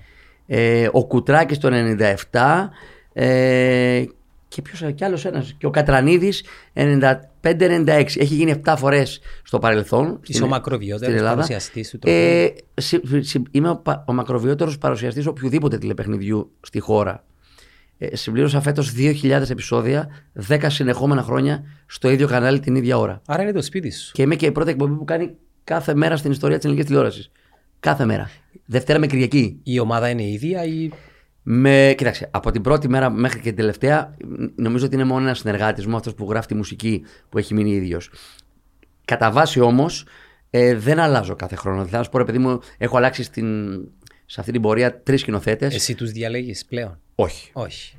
Εγώ απλά, όπως σε όλες τις δουλειές μου, ζητώ πάντα όταν κάτι πηγαίνει καλά να κρατάμε την ίδια ομάδα. Να κάνω μια ερώτηση. Δεν ξέρω αν είναι από εφικτό όμως, δυστυχής. γιατί ξέρεις τι, δεν πληρώνω εγώ το σκηνοθέτη μου. Ναι, δεν εξαρτάται από σένα. Να κάνω μια ερώτηση. Όταν βγαίνουν αρκετά γράμματα και βλέπεις ότι είναι εύκολο να το βρεις, γιατί συνεχίζουν για να πάρουν ποντού, λεφτά; Όχι. Όταν έρχεσαι στον τροχό της τύχης και παίζεις, δεν έχει καμία σχέση το συνέστημά σου με αυτό που έχεις στο σαλόνι που είσαι χαλαρός. Έλα, ρε φίλε, βλέπω, ε, έχει φορές ναι. που το βλέπω και λέω. Ναι, ναι. Να, αυτή είναι η λέξη. Πάω στο περίπτερο να πάρω ποτό. Οι παίχτε εκεί με το που φτάνουν χάνουν το 80% της ψυχραιμίας τους. Δεν ξέρω γιατί μπαίνουν σε mood τέτοιο. Θεωρώ ότι δεν είμαι και τρομακτικός παρουσιαστής να πω Πες το σε 5, 4, 3. Δεν είμαι τέτοιος. Είμαι ίσα ίσα είμαι νομίζω εντελώς φυσιολογικός παρουσιαστής. Όπως με βλέπεις, δεν έχω φοβερές διαφορές σε αυτό που κάνω. Δεν κάνω δηλαδή corporate. Ε, πάμε να βρούμε το επόμενο γράμμα. Δεν είμαι τέτοιος. Παρ' όλα αυτά το άγχος τους είναι καταπληκτικό. Είναι, νιώθουν όλοι σαν τα λεφτά να τα χάνουν από την τσέπη τους. Ενώ δεν έχουν λεφτά. Ε, το μυστικό- το Πήγε με μηδέν. το μυστικό είναι ότι δεν έχεις λεφτά. Ήρθες εκεί με λεφτά ή τα διόδια να περάσεις μόνο. Μπαίνεις μέσα, αν βγει κάτι, βγήκε. Αν δεν βγήκε, είσαι πάλι ο ίδιος άνθρωπος. Αυτοί που το συνειδητοποιούν αυτό είναι και αυτοί που κερδίζουν. Το μεγαλύτερο ποσό που μπορεί να κερδίσει κάποιος Αυτοκίνητο πόσο- και 13 χιλιάρικα είναι το ρεκόρ μέχρι τώρα. Σοβαρό. Την ίδια μέρα. Ποιος το πήρε, αν θυμάσαι; Ήταν μια κοπελιά από τη Βόρεια Ελλάδα, δεν μπορώ να θυμηθώ λεπτομέρειες, την νομίζω την έκτη σεζόν. Σοβαρή παιχτρία δηλαδή. Ήταν μια εποχή, ήταν ένα παιχνίδι στο οποίο είχαμε φέρει τους τρεις παίκτες από τα τρία απομακρυσμένα μέρη της χώρας. Από, τη, από τα σύνορα του Εύρου, από τις Οθονούς και από το Καστελόριζο. Είχαμε φέρει τρεις που βλέπουν Τουρκία απέναντι ή Ιταλία, ξέρω εγώ. Σε τέτοιο επίπεδο. Και η κοπέλα αυτή είχε κερδίσει και 13 χιλιάρια και το αυτοκίνητο. Και έχω και έναν πιο τυχερό ακόμα τυπά που τον θυμάμαι στο μυαλό μου όλα αυτά τα χρόνια. Γιατί έχουμε δώσει καμιά πενταριά αυτοκίνητα, ξέρω πόσο είναι. Όχι, 50 δεν είναι, αλλά χοντεύουμε τα 40 έχει κερδίσει το αυτοκίνητο και μετά από δύο χρόνια κάνουμε ένα παιχνίδι που νικητές με πολύ μεγάλα ποσακή αυτοκίνητο, οι, οι top των top, τα μεγαλύτερα μυαλά και οι πιο τυχεροί από όλους, ξαφνικά, ναι, γιατί όποιος γυρίζει, κερδίζει. Ε, εκείνη τη στιγμή καλούμε Εμείς το δείχνουμε άλλος. του, τους τρεις κορυφαίους. Και έρχονται να παίξουν, τρεις που έχουν κερδίσει αμάξι δηλαδή και πολλά λεφτά, και ο μπαγάζα αφού κερδίζει και πάει στο τελικό, ξαναφέρνει αυτοκίνητο. Ε, δηλαδή, άντε γεια. Το χάσε, δεν το κέρδισε, δεν βρήκε το γρίφο, αλλά το ξανάφερε. Υπάρχουν μερικοί άνθρωποι, ρε φίλε, που ξέρεις ότι είναι από πάνω τους όλα. Δεν υπάρχει περίπτωση να γίνει τίποτα. Είναι franchise. Είναι franchise, είναι αμερικάνικο του CBS από το 1978 που γεννήθηκα, συμβολικό. Και είμαι πάρα πολύ συγκινημένος που τώρα που παίρνει σύνταξη ο Πατσάκ μετά από 42 χρόνια, γίνομαι ο μακροβιότερος παγκοσμίω που το κάνει. Πέρσι είχαν κάνει μουσείο στη Νέα Υόρκη, το οποίο δεν γνώριζα. Μα είχαν ζητήσει πλάνα να πούμε κάτι στα Αμερικάνικα, τα- που τα οποία δικά μου είναι πιο χάλια από του Τσίπρα. Οπότε ξέρω, είπα κάτι, «Ε, Will of Fortune, yeah, wow», κάτι τέτοια και Αμερικανιές. Άρα δεν ήξερα γιατί το είπα. Και μετά από λίγο καιρό με παίρνουν ομογενείς ή μου στέλνουν μηνύματα και μου λένε Πέτρο, σε είδαμε, ήσουν ολόγραμμα στο μουσείο της Νέας Υόρκης. Ποιο μουσείο, λέω; Μου λέει το τροχό της τύχης. Κάνανε ένα, ε, επειδή κλείσαν 40 χρόνια, κάνανε ένα μουσείο σε ένα κομμάτι, το οποίο λειτουργήσε για ένα μήνα και στο ε, International Room σε είχαν ε, ολόγραμμα που λέγε Hello, I'm from Greece κτλ. Και λέω, Έχω γίνει ολόγραμμα και δεν το ήξερα. Στη Νέα Υόρκη. Και μετά συγκινήθηκα πάρα πολύ γιατί ο ίδιος ο Αμερικανός, στο κλείσιμο μιας εκπομπής του, λέει: Θέλω να σας δείξω κάποια πλάνα από την Ελλάδα. Και δείχνουν απόσπασμα από την εκπομπή μας και, ε, ε, και γυρνώντας, σχολιάζει ο Αμερικανός με την Αμερικανίδα, η οποία είναι 60 χρονών και πα- ανοίγει τα γράμματα. 40 χρόνια δεν είναι, από 20 χρονών 60 είναι τώρα. Η Βάνα White.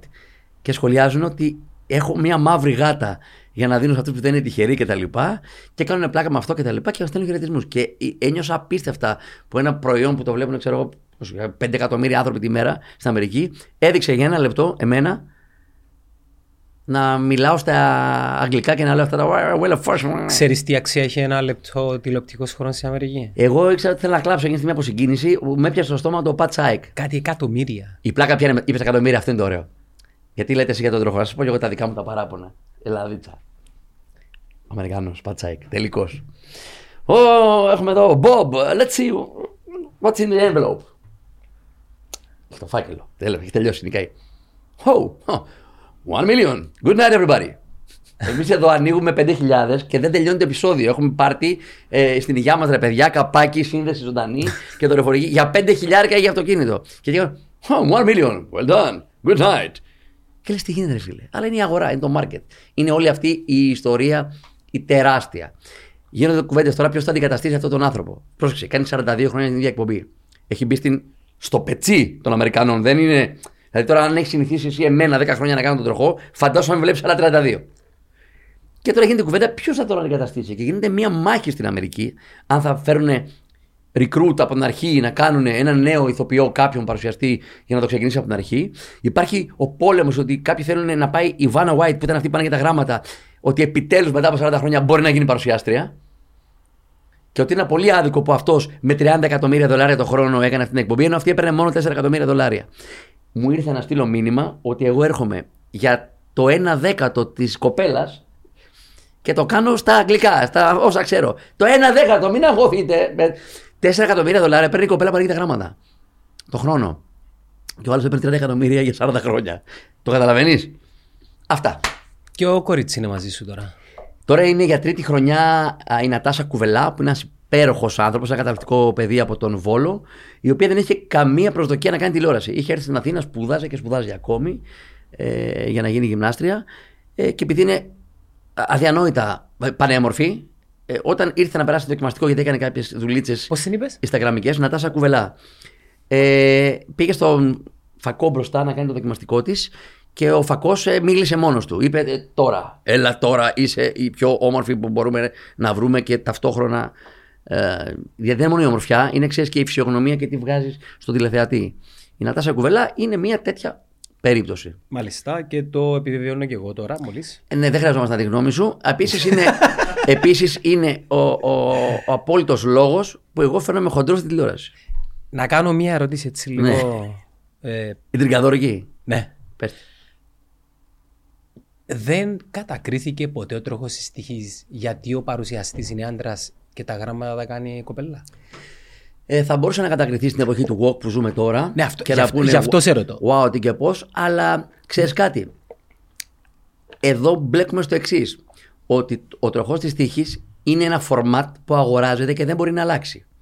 Δηλαδή, και να ήθελε κάποιος να το αλλάξει, δεν μπορεί γιατί τα δικαιώματα ανήκουν σε αυτόν που σκέφτηκε την ιδέα του τροχού της τύχης, ο οποίος ζει ακόμα ο άνθρωπος. Και στα συμβόλαια που κάνουν τα κανάλια, γιατί ο τροχός έχει μεταδοθεί σε 80 χώρες, για να πάρουν το πρόγραμμα αυτό από το CBS, λέει ξεκάθαρα ότι ο άντρα παρουσιάζει, η γυναίκα ανοίγει. Είναι ρατσιστικό. Μπορεί και να είναι. Εγώ ξέρω εκατοντάδες γυναίκες που μπορούν να κάνουν τη δουλειά που κάνω εγώ. Αλλά το συγκεκριμένο format απαιτεί αυτό. Δηλαδή δεν είναι στο χέρι, ακόμα και αν θέλουμε να το αλλάξουμε. Είχε γίνει μια απόπειρα στο Mega Channel το ο 97 με την Νίκη Κάρτσονα. Αλλά δεν ευδοκίμησε και έτσι συνέχισε και η Νίκη Κάρτσονα να, να ανοίγει τα γράμματα τότε. Είναι κομμάτι του format. Εγώ θεωρώ ότι μπορεί καταπληκτικά να παρουσιάσει αυτή την εκπομπή μια γυναίκα και επίσης να πω και το άλλο, δεν χρειάζεται καν να υπάρχει κάποιος να ανοίγει τα γράμματα. Τι, ηλεκτρονικά να γίνεται, Γιατί τι πιστεύεις, ότι τα γράμματα είναι touchscreen. αφού κάνει έτσι. Ναι, γιατί είναι. Πρόσεχε, δεν μπορείς να χαλάσεις. Θυμάσαι παγιά που Ένα τα format. όντως τα έκανε έτσι. Έχω βρει τον άνθρωπο που γύριζε τα γράμματα παλιά. Το βρήκα στη- στη- στην παραγωγή. Από πίσω. παλιά ο τροχός της τύχης δεν ήταν ψηφιακός ο πίνακας. Τα γράμματα ήταν τριγωνικά, σαν πυραμίδα. Οπότε στο ένα υπήρχε το κενό, στο άλλο το γράμμα και στο άλλο ετοιμάζαν τον επόμενο γρίφο. Και υπήρχε ένας άνθρωπος από πίσω, πώς είναι στο εργοστάσιο σοκολάτας εκείνα τα, τα ανθρωπάκια που κάνουν όλες τις δουλειές, που γίνεται. Και έβαλε τα γράμματα από πίσω. Το καταλαβαίνεις, και εγώ αυτόν τον άνθρωπο τον βρήκα. Και μου λέει, ωραία τώρα. Πατάς το κουμπί και ανοίγει. Ε, Ένας άνθρωπος έχασε τη δουλειά. του. Έτσι, ένας άνθρωπος έκανε τη δουλειά του. Όχι, ή μπορεί να είναι αυτός που πατάει το κουμπί. Ναι. Γιατί κάποιος άλλος απέκτησε μια Και- καινούργια και, δουλειά. και αυτός θα χάσει τη δουλειά του πολύ σύντομα με το AI. Μπορεί, μπορεί. Πάντως, εγώ θεωρώ ότι ο τροχός, ναι, ε, μπορεί και ως format να υποστηριχτεί και από γυναίκα το ίδιο άνετα με άντρα. Και δεν χρειάζεται καν να υπάρχει και κάποιος να ανοίγει τα γράμματα να πω και την Ναι, αλήθεια. το προσπερνάμε. Απλά το απλώς- είχα απορία αν ποτέ Ναι, δεν σας γίνεται- ήρθε... κάποια τέτοια. Μας ήρθε. Α, σας ήρθε. Όχι αυτή η ιδέα συγκεκριμένα. Μια ιδέα που είχε έρθει σε ένα παραγωγό μου παλιά στη πρώτης σεζόν είναι να βάλουμε τρία κορίτσια. Ένα να ανοίγει τα γράμματα, ένα να μου κάνει παρέα και ένα να δείχνει τα δώρα. Το οποίο ήταν ακόμα πιο φαλοκρατικό. Δηλαδή ακόμα χειρότερο ότι οι γυναίκες είναι αυτό. Εγώ και το, το χαρέμι μου, ξέρω εγώ. Ε, απορρίφθηκε όχι λόγω ιδέας φαλοκρατικής, αλλά λόγω format. Το format θέλει τον παρουσιαστή και τη γυναίκα που ανοίγει τα γράμματα. Ε, εγώ εκτιμώ ότι δεν χρειάζεται καν κάποιος να ανοίγει τα γράμματα. Παρ' όλα αυτά, αν γίνει αυτό ποτέ, νιώθω θα έχει την τύχη της μικρής γοργόνας, του μαύρου Ηρακλή και όλων των άλλων ε, ε, ε, Πες walk ακο- πες ακο- πραγμάτων. Πες ακόμα μία. Ε, Πρόσφατη. το, εγώ θα πω κάτι που εμένα λιγάκι Της μαύρης Κλεοπάτρας. μου βάρεσε. Η μαύρη κλοπάτα δεν μου βάρεσε τόσο. Έλα, ρε, τι λες τώρα; Μάλλον γιατί δεν το είδα. Μου βάρεσε το Hobbit. Το Hobbit; Ε, η σειρά της Amazon. Α, Α, το, α, δεν το είδα. Ναι, στο οποίο. Το ε, Lord of the Rings είδα και απογοητευτήκα. ε, χω- το είπα Hobbit, συγγνώμη. Μήπως- Ε, λέγεται. Ε, ναι, άλλαξαν το ξωτικό. Middle Earth κτλ. Ναι. Όχι, όχι, όχι. Δεν, δεν κατάλαβες. Δεν ξέρω για ποιο λόγο. Καταλαβαίνω τους λόγους του Walk και σέβομαι ότι πρέπει να αρχίσουμε να τα βλέπουμε όλα. ξέρεις, με άλλο μάτι. Αυτό το σέβομαι απόλυτα. Αυτό που δεν μπορώ να καταπιώ εύκολα είναι ότι αντί να δημιουργήσουμε καινούρια, πειράζουμε τα παλιά. Δηλαδή, βλέποντας την σειρά από τον κόσμο του Lord of the Rings, πώς λέγεται. Ε, ε, κάτι με ring είναι μέσα πάλι και αυτό, αλλά δεν μπορώ να θυμηθώ το όνομα. Στο Amazon. Η σειρά η οποία Η σειρά, η σειρά. ε- έκλεισε έναν κύκλο. Έκλεισε έναν κύκλο. Ναι. Χάγια. Η σειρά είχε Η, η σειρά, όχι, Η σειρά το, είχε όχι το ποιους διάλεξα. Μαύρο χόμπιτ, μαύρη νάνο γυναίκα, μαύρο εξωτικό, μαύρο βασιλιά, μαύρο άνθρωπο. Τα δέχομαι όλα. Τα δέχομαι όλα. Δεν, δεν με πειράζει το χρώμα των ανθρώπων. Με πειράζει που έχω διαβάσει όλα τα βιβλία και δεν περιγράφεται κάτι τέτοιο εκεί μέσα. Με πειράζει που ο Ηρακλής στη σειρά που έρχεται θα είναι μαύρος. Γιατί, όχι λόγω του χρώματός του, αλλά γιατί πειράζουμε ήδη υπάρχουσες ιστορίες. Γιατί δεν δημιουργούμε καινούριε. Εντάξει, να σου πω κάτι. Δηλαδή, ξε- κα- κα- μπορεί να ακουστεί κάπως αυτό και κάποιος θα το πει να πει άρε, ρατσισταρά κτλ. Όχι, το κάνουμε Δεν είναι συζήτηση. ρατσιστικό. Ναι. Είναι ότι γιατί δεν δημιουργούμε καινούργια πράγματα. Δηλαδή, κοντζάμ Disney δεν μπορεί να δημιουργήσει καινούργια πράγματα. Θα σου πω ένα, δηλαδή ένα παράδειγμα να φέρουμε. Η σειρά Moana της Disney. Είχε κανείς πρόβλημα με, τη- με το όλο story; Όχι, πολύ ωραίο. Όχι. Ο Black Panther. Είχε κανείς πρόβλημα με το όλο story; Θέλω να πω, μην αλλάζουμε τα ήδη υπάρχοντα. Το να κοιτάξουμε κάποιες λεπτομέρειες το καταλαβαίνω. Αλλά το να αλλάζουμε και όλη τη φύση του έργου, δηλαδή να πεις, ο Ηρακλής είναι μαύρος. Ο Αχηλέας είναι μαύρος. Με πειράζει η αλλαγή. Υπάρχει μια διαφορά όμως, την οποία εμένα δεν με νοιάζει αν πειράζουν μυθιστορήματα και παραμύθια. Να, να αποσύρω τη λέξη το πειράζει. Ναι. Το, το συζητάω. Δεν σε πειράζει που είναι μαύρη γοργόνα.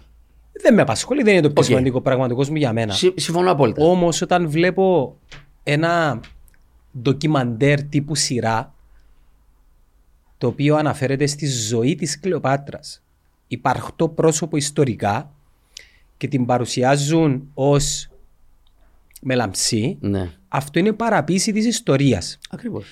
και πρέπει να είμαστε πολύ προσεκτικοί με αυτά για τον λόγο ότι οι νέες γενιές πλέον δεν διαβάζουν βιβλία, είναι...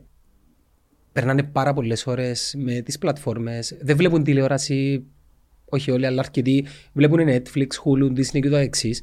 Και εντάξει, το, καταλαβαίνω το Hobbit είναι κάτι φανταστικό το οποίο γράφτηκε από κάποιον και εμείς το αλλάζουμε, παραμένει κάτι φανταστικό. Η Κλεοπάτρα όμως ήταν ιστορικά ένα υπαρκτό πρόσωπο το οποίο είχε και ελληνικές ρίζες. Ωραία. Κλεοπάτρα. Σωστός; Ναι, ναι, ναι. ναι. ναι. Ωραία. Άρα. αν το- Παραποίηση ιστορίας είναι αυτό. Ναι. Είναι παραποίηση. Αλλά εγώ ακόμα και λογοτεχνικά πάλι δεν μπορώ να το δω έτσι. Και την κοκκινοσκοβίτσα άλλαξαν. Πάλι δεν μπορώ να το και, και λογοτεχνικά δεν μπορώ να το δω. Δεν είναι. Τη μικρή γοργόνα ε- άλλαξαν. Είναι απότομο αυτό το ότι πρέπει να Μα η αποδειχθεί. Disney έχασε. ε, το ξέρεις ότι η Disney έχασες σ- στο. ε, Έχει, είχε, έχει πέσει η αξία της Disney σαν μετοχή επειδή δεν σκέφτηκε ένα πράγμα. Λέω τώρα, το, σαν εξωτερικός παρατηρητής, λέω ότι η Disney πάει με το ρεύμα, ξέρεις, Ναι, των νέων ε, Ναι, ναι. ε, αφηγημάτων. παραπάει. Ωραία, αλλά το κοινό της Disney ποιο είναι; Δεν είναι αυτή. Μα γι' αυτό και πατώνουν. Είναι οι γονείς. Μα γι' αυτό, όχι, μα γι' αυτό και πατώνει κάθε εγχείρημα. Να σου φέρω ένα παράδειγμα. Την ίδια εποχή έπαιζε το Power of the Ring, κάπως έτσι λεγόταν αυτό, λοιπόν, το, η σειρά του Lord of Rings, και έπαιζε και το prequel του Game of Thrones, το House of Dragons. Το οποίο είναι πολύ καλό. Την ίδια εποχή. Ναι. Άκου τώρα εδώ τι γίνεται. Έχει γίνει στο House of Dragons μια προσθήκη ενός λαού που είναι μαύρος με ξανθά μαλλιά. Σωστό; Ναι. Σωστό. Στο Hobbit έγιναν όλα αυτά που είπαμε. Μαύρα Hobbit, μαύρη Νάνη, μαύρη ξωτικά, ε, μαύρη βασιλιά, μα- όλα μαύρα. Εντάξει. Το πάμε, το ξεκαθαρίσαμε. Η μία σειρά πάτωσε παταγωδός, έχασε εκατομμύρια της Amazon. Η άλλη σειρά, παρότι δεν είναι Game of Thrones, πήγε μια χαρά και. Πολύ καλά. ετοιμάζει Την, επόμενη την σεζόν. αναμένουμε. Γιατί λοιπόν; Γιατί εδώ δημιούργησαν μία ιστορία, έγραψαν δηλαδή, δημιουργικότητα λέγεται αυτό, και αποφάσισαν να χρησιμοποιήσουν ένα βασίλειο με μαύρους με ξανθά μαλλιά. Πάρα πολύ ωραίο, τέλειο, φανταστικό. Το βρήκα. Καταλαβες. Δεν αναγκάστηκαν να σου αλλοιώσουν όλα αυτά τα οποία έχεις στην εικόνα σου για τους νάνους που είναι άντρες. Δεν υπήρχαν γυναίκες νάνοι. Θα μου πεις δεν μπορούν να υπάρχουν. Να υπάρξουν. Γράψε για να υπάρξουν. Αλλά το κάνεις και ξαφνικά αφού τις βάζεις να υπάρχουν, γιατί πώς γεννιούνται οι νάνοι, από μόνοι τους πετιούνται μέσα τα βράχια. Πρέπει κάποιος να τους γεννήσει. Άρα θα υπάρχουν γυναίκες. Ξαφνικά οφείλεις να τις κάνεις από τον Bronx. Και μάλιστα με ποιο πρότυπο. Οι χοντρές οι μαύρες που κάνουν έτσι τα χέρια τους και μιλάνε. «Α, α, α». Αυτό, αυτό, αυτό είναι το. Και τι το κάνεις αυτό.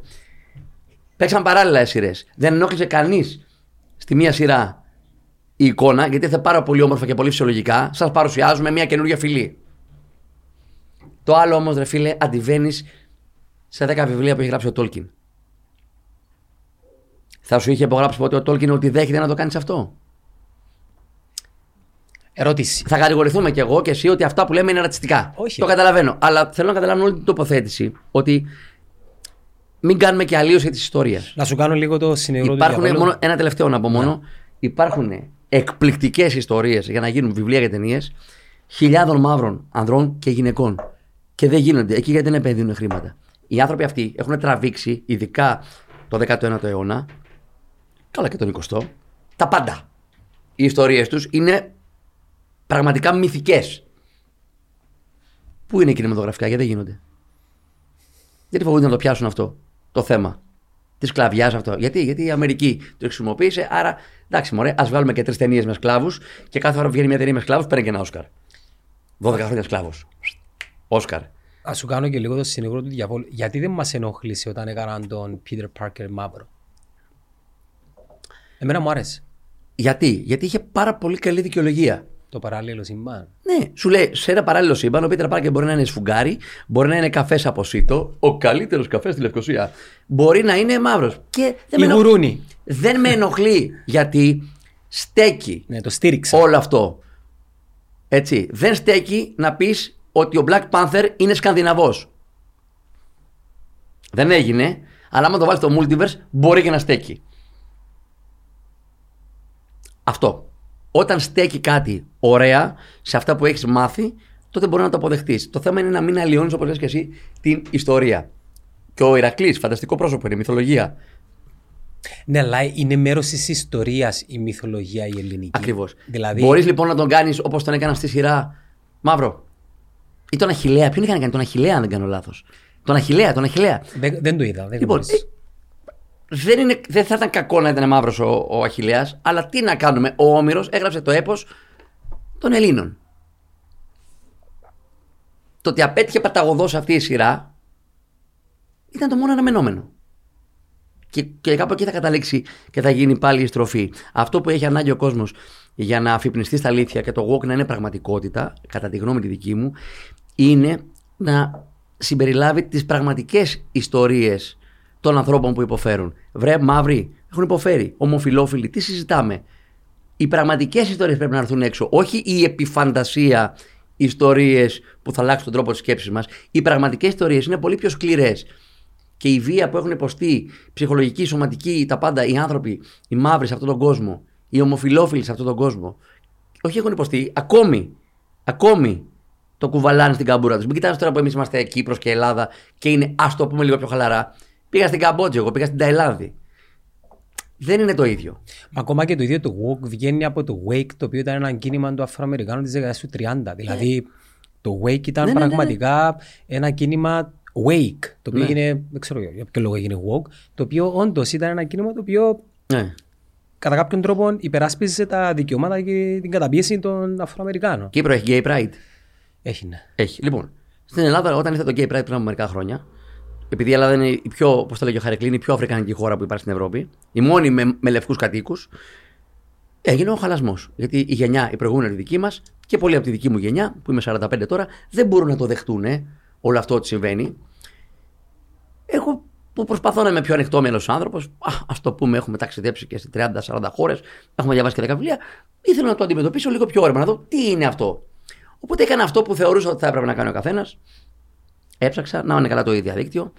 Τι είναι το gay pride, γιατί γίνεται το gay pride και γιατί, για ποιο λόγο το έχουμε εδώ. Μίλησε και με προσώπου των Όχι. κοινοτήτων; Όχι. Με εκπροσώπους γίνεται δεν μίλησα. Έχω και δύο-τρεις ανθρώπους που γνωρίζω που είναι ομοφυλόφιλοι, συνεργάτες μου κτλ. Δεν χρειάζεται να πούμε κάτι. Διαβάζω όμως και λέει το gay pride τότε το κάνουμε για να μεράσουμε το μήνυμα της επαγγελματικής αποκατάστασης των γκέι που δυσκολεύονται κτλ. Εγώ λοιπόν έκατσα και διάβασα όλη αυτή την ιστορία, άκουσα και τους λόγους που βγάλανε οι ομιλητές εκεί και λέω Α, τι ωραίο. Εγώ δεν ήξερα ότι οι ομοφυλόφιλοι, εγώ δεν το ήξερα ότι οι ομοφυλόφιλοι αντιμετωπίζουν πρόβλημα στη δουλειά τους επειδή είναι ομοφυλόφιλοι. Και πραγματικά, όταν το έμαθα, το έμαθα μέσα από ένα Pride. Το οποίο το έχει αυτό σαν το topic του Pride είναι η επαγγελματική αποκατάσταση των ομοφυλόφιλων οι οποίοι χάνουν δουλειές επειδή απλά το αφεντικό δεν θέλει να έχει γκέι. Λέω μπράβο που το κάνετε. Γιατί πρόσεξε, είδα όλο το λόγο για τον οποίο το κάνουν. Ποια εικόνα έφτασε στα μίντια, Τρεις με φτερά και, και κορδόνι να κάνουν τις βραζιλιάνες χορεύτριες, συγγνώμη για το τραπέζι, να κάνουν τις βραζιλιάνες χορεύτριες. Ε, Άλλους δύο που κάνανε κάτι άλλες αχλαμάρες σε κεντρικότητες κτλ, κτλ. Και γέμισαν όλα τα μίντια στη χώρα. Πήγανε, στην, πήγανε ξέρω εγώ, 10.000 άνθρωποι στην πορεία του Pride και γέμισε όλη η χώρα εικόνες από έναν με φτερά, από έναν που είχε τσιμπήσει τις δρόγες του με κάτι πράγματα και έκανε στροφές και από έναν που φοράγε string και πάνω είχε ένα σταυρό της Παναγίας. Και ξαφνικά αυτοί οι πέντε άνθρωποι που φτάσαν στις εικόνες, γιατί τώρα ο Μιντιάς τι θα δείξει; Τον απλό άνθρωπο, τον 60χρονο που είναι με τον 65χρονο σύντροφό του, αυτός θα δείξει; Δεν πουλάει. Α δείξουμε τους εκεντρικούς, τους πολύ εκεντρικούς όμως, γιατί υπάρχουν και τέτοιοι. Και αυτή είναι η εικόνα που πέρασε. Βούτυρο στο ψωμάκι του κάθε Μποριτανού. Βούτυρο. Ε, Άντε μωρέ με τις μπουστάρες. Άντε μωρέ με τους από εδώ. Άντε με τους από εκεί. Με αυτό με τα φτερά τους. Και από πίσω είναι 10.000 άνθρωποι σοβαρότατοι, ωραίοι που απλά υπερασπίζονται το δικαίωμά τους στη σεξουαλικότητα, στη δουλειά κτλ. κτλ. Ποιος έκατσε ποτέ να δει τα gay pride, ποιο μήνυμα περνάνε κάθε φορά; Εγώ τώρα το κοιτάω. Το κοιτάω. Αλλά σε κάθε αντίλογο που πάω να κάνω μου λένε και γιατί βγαίνουν και κουλάνε τον κόλλο τους; Και λέω ρε φίλε, είχε άλλους 10.000 από πίσω. Που ντύνονται σαν και εσένα. Και εμένα δεν μου αρέσει αυτό που βλέπω, γιατί μου προσβάλλει και την αισθητική, αν το θέλεις. Κάποιος που βγαίνει με ένα παλούκι στον πισινό του και χορεύει στο Σύνταγμα. Μου προσβάλλει την αισθητική.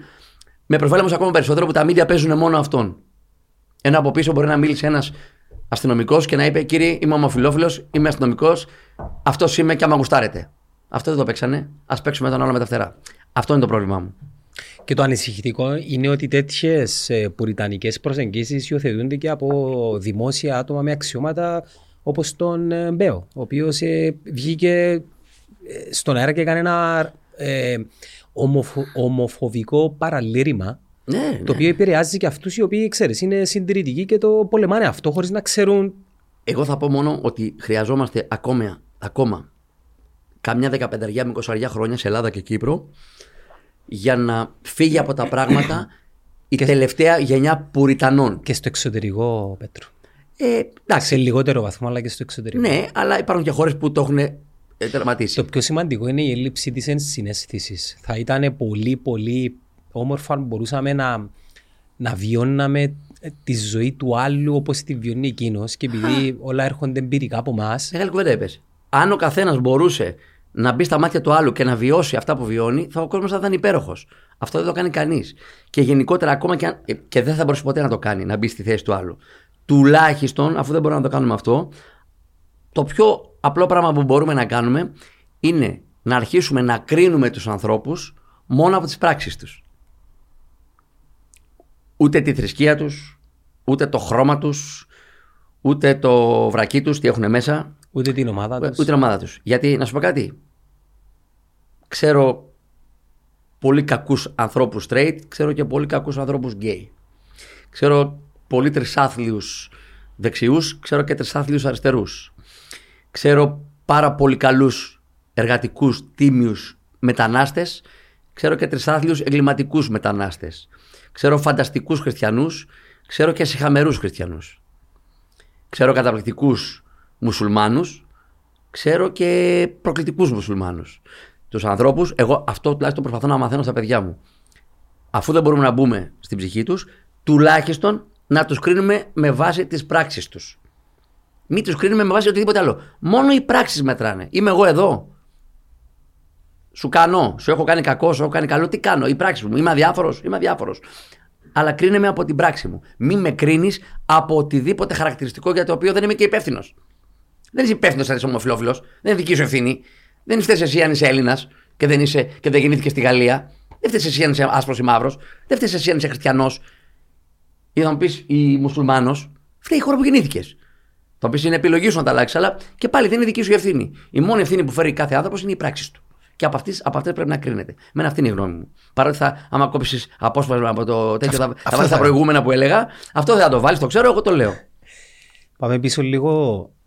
Ανέφερε για διαζύγιο. Σε επηρεάσει επαγγελματικά και προσωπικά το διαζύγιο, ήταν, ήταν πάνω και κάτω, ήταν κάτι το οποίο έβλεπες να, αρχ- να ερχόταν απλά το αγνοούσες; Κοίταξε να δεις τώρα. γιατί Σε αυτά δεν μου άρεσε να επανέρχομαι πολύ και θα σου πω γιατί. Θέλω να το συνδυάσω λίγο πώς το αντιμετώπισες, Ναι. γιατί έγινε και αυτά Θα είναι σου πω. προσωπικά. Δεν, δεν, δεν θέλω να, να νομίζεις ότι αυτό με ενδιαφέρει. Με Εγώ ενδιαφέρει καταλαβαίνω τι με ρωτάς. πώς το ε, διαχειρίστηκες; Καταλαβαίνω τι με ρωτάς.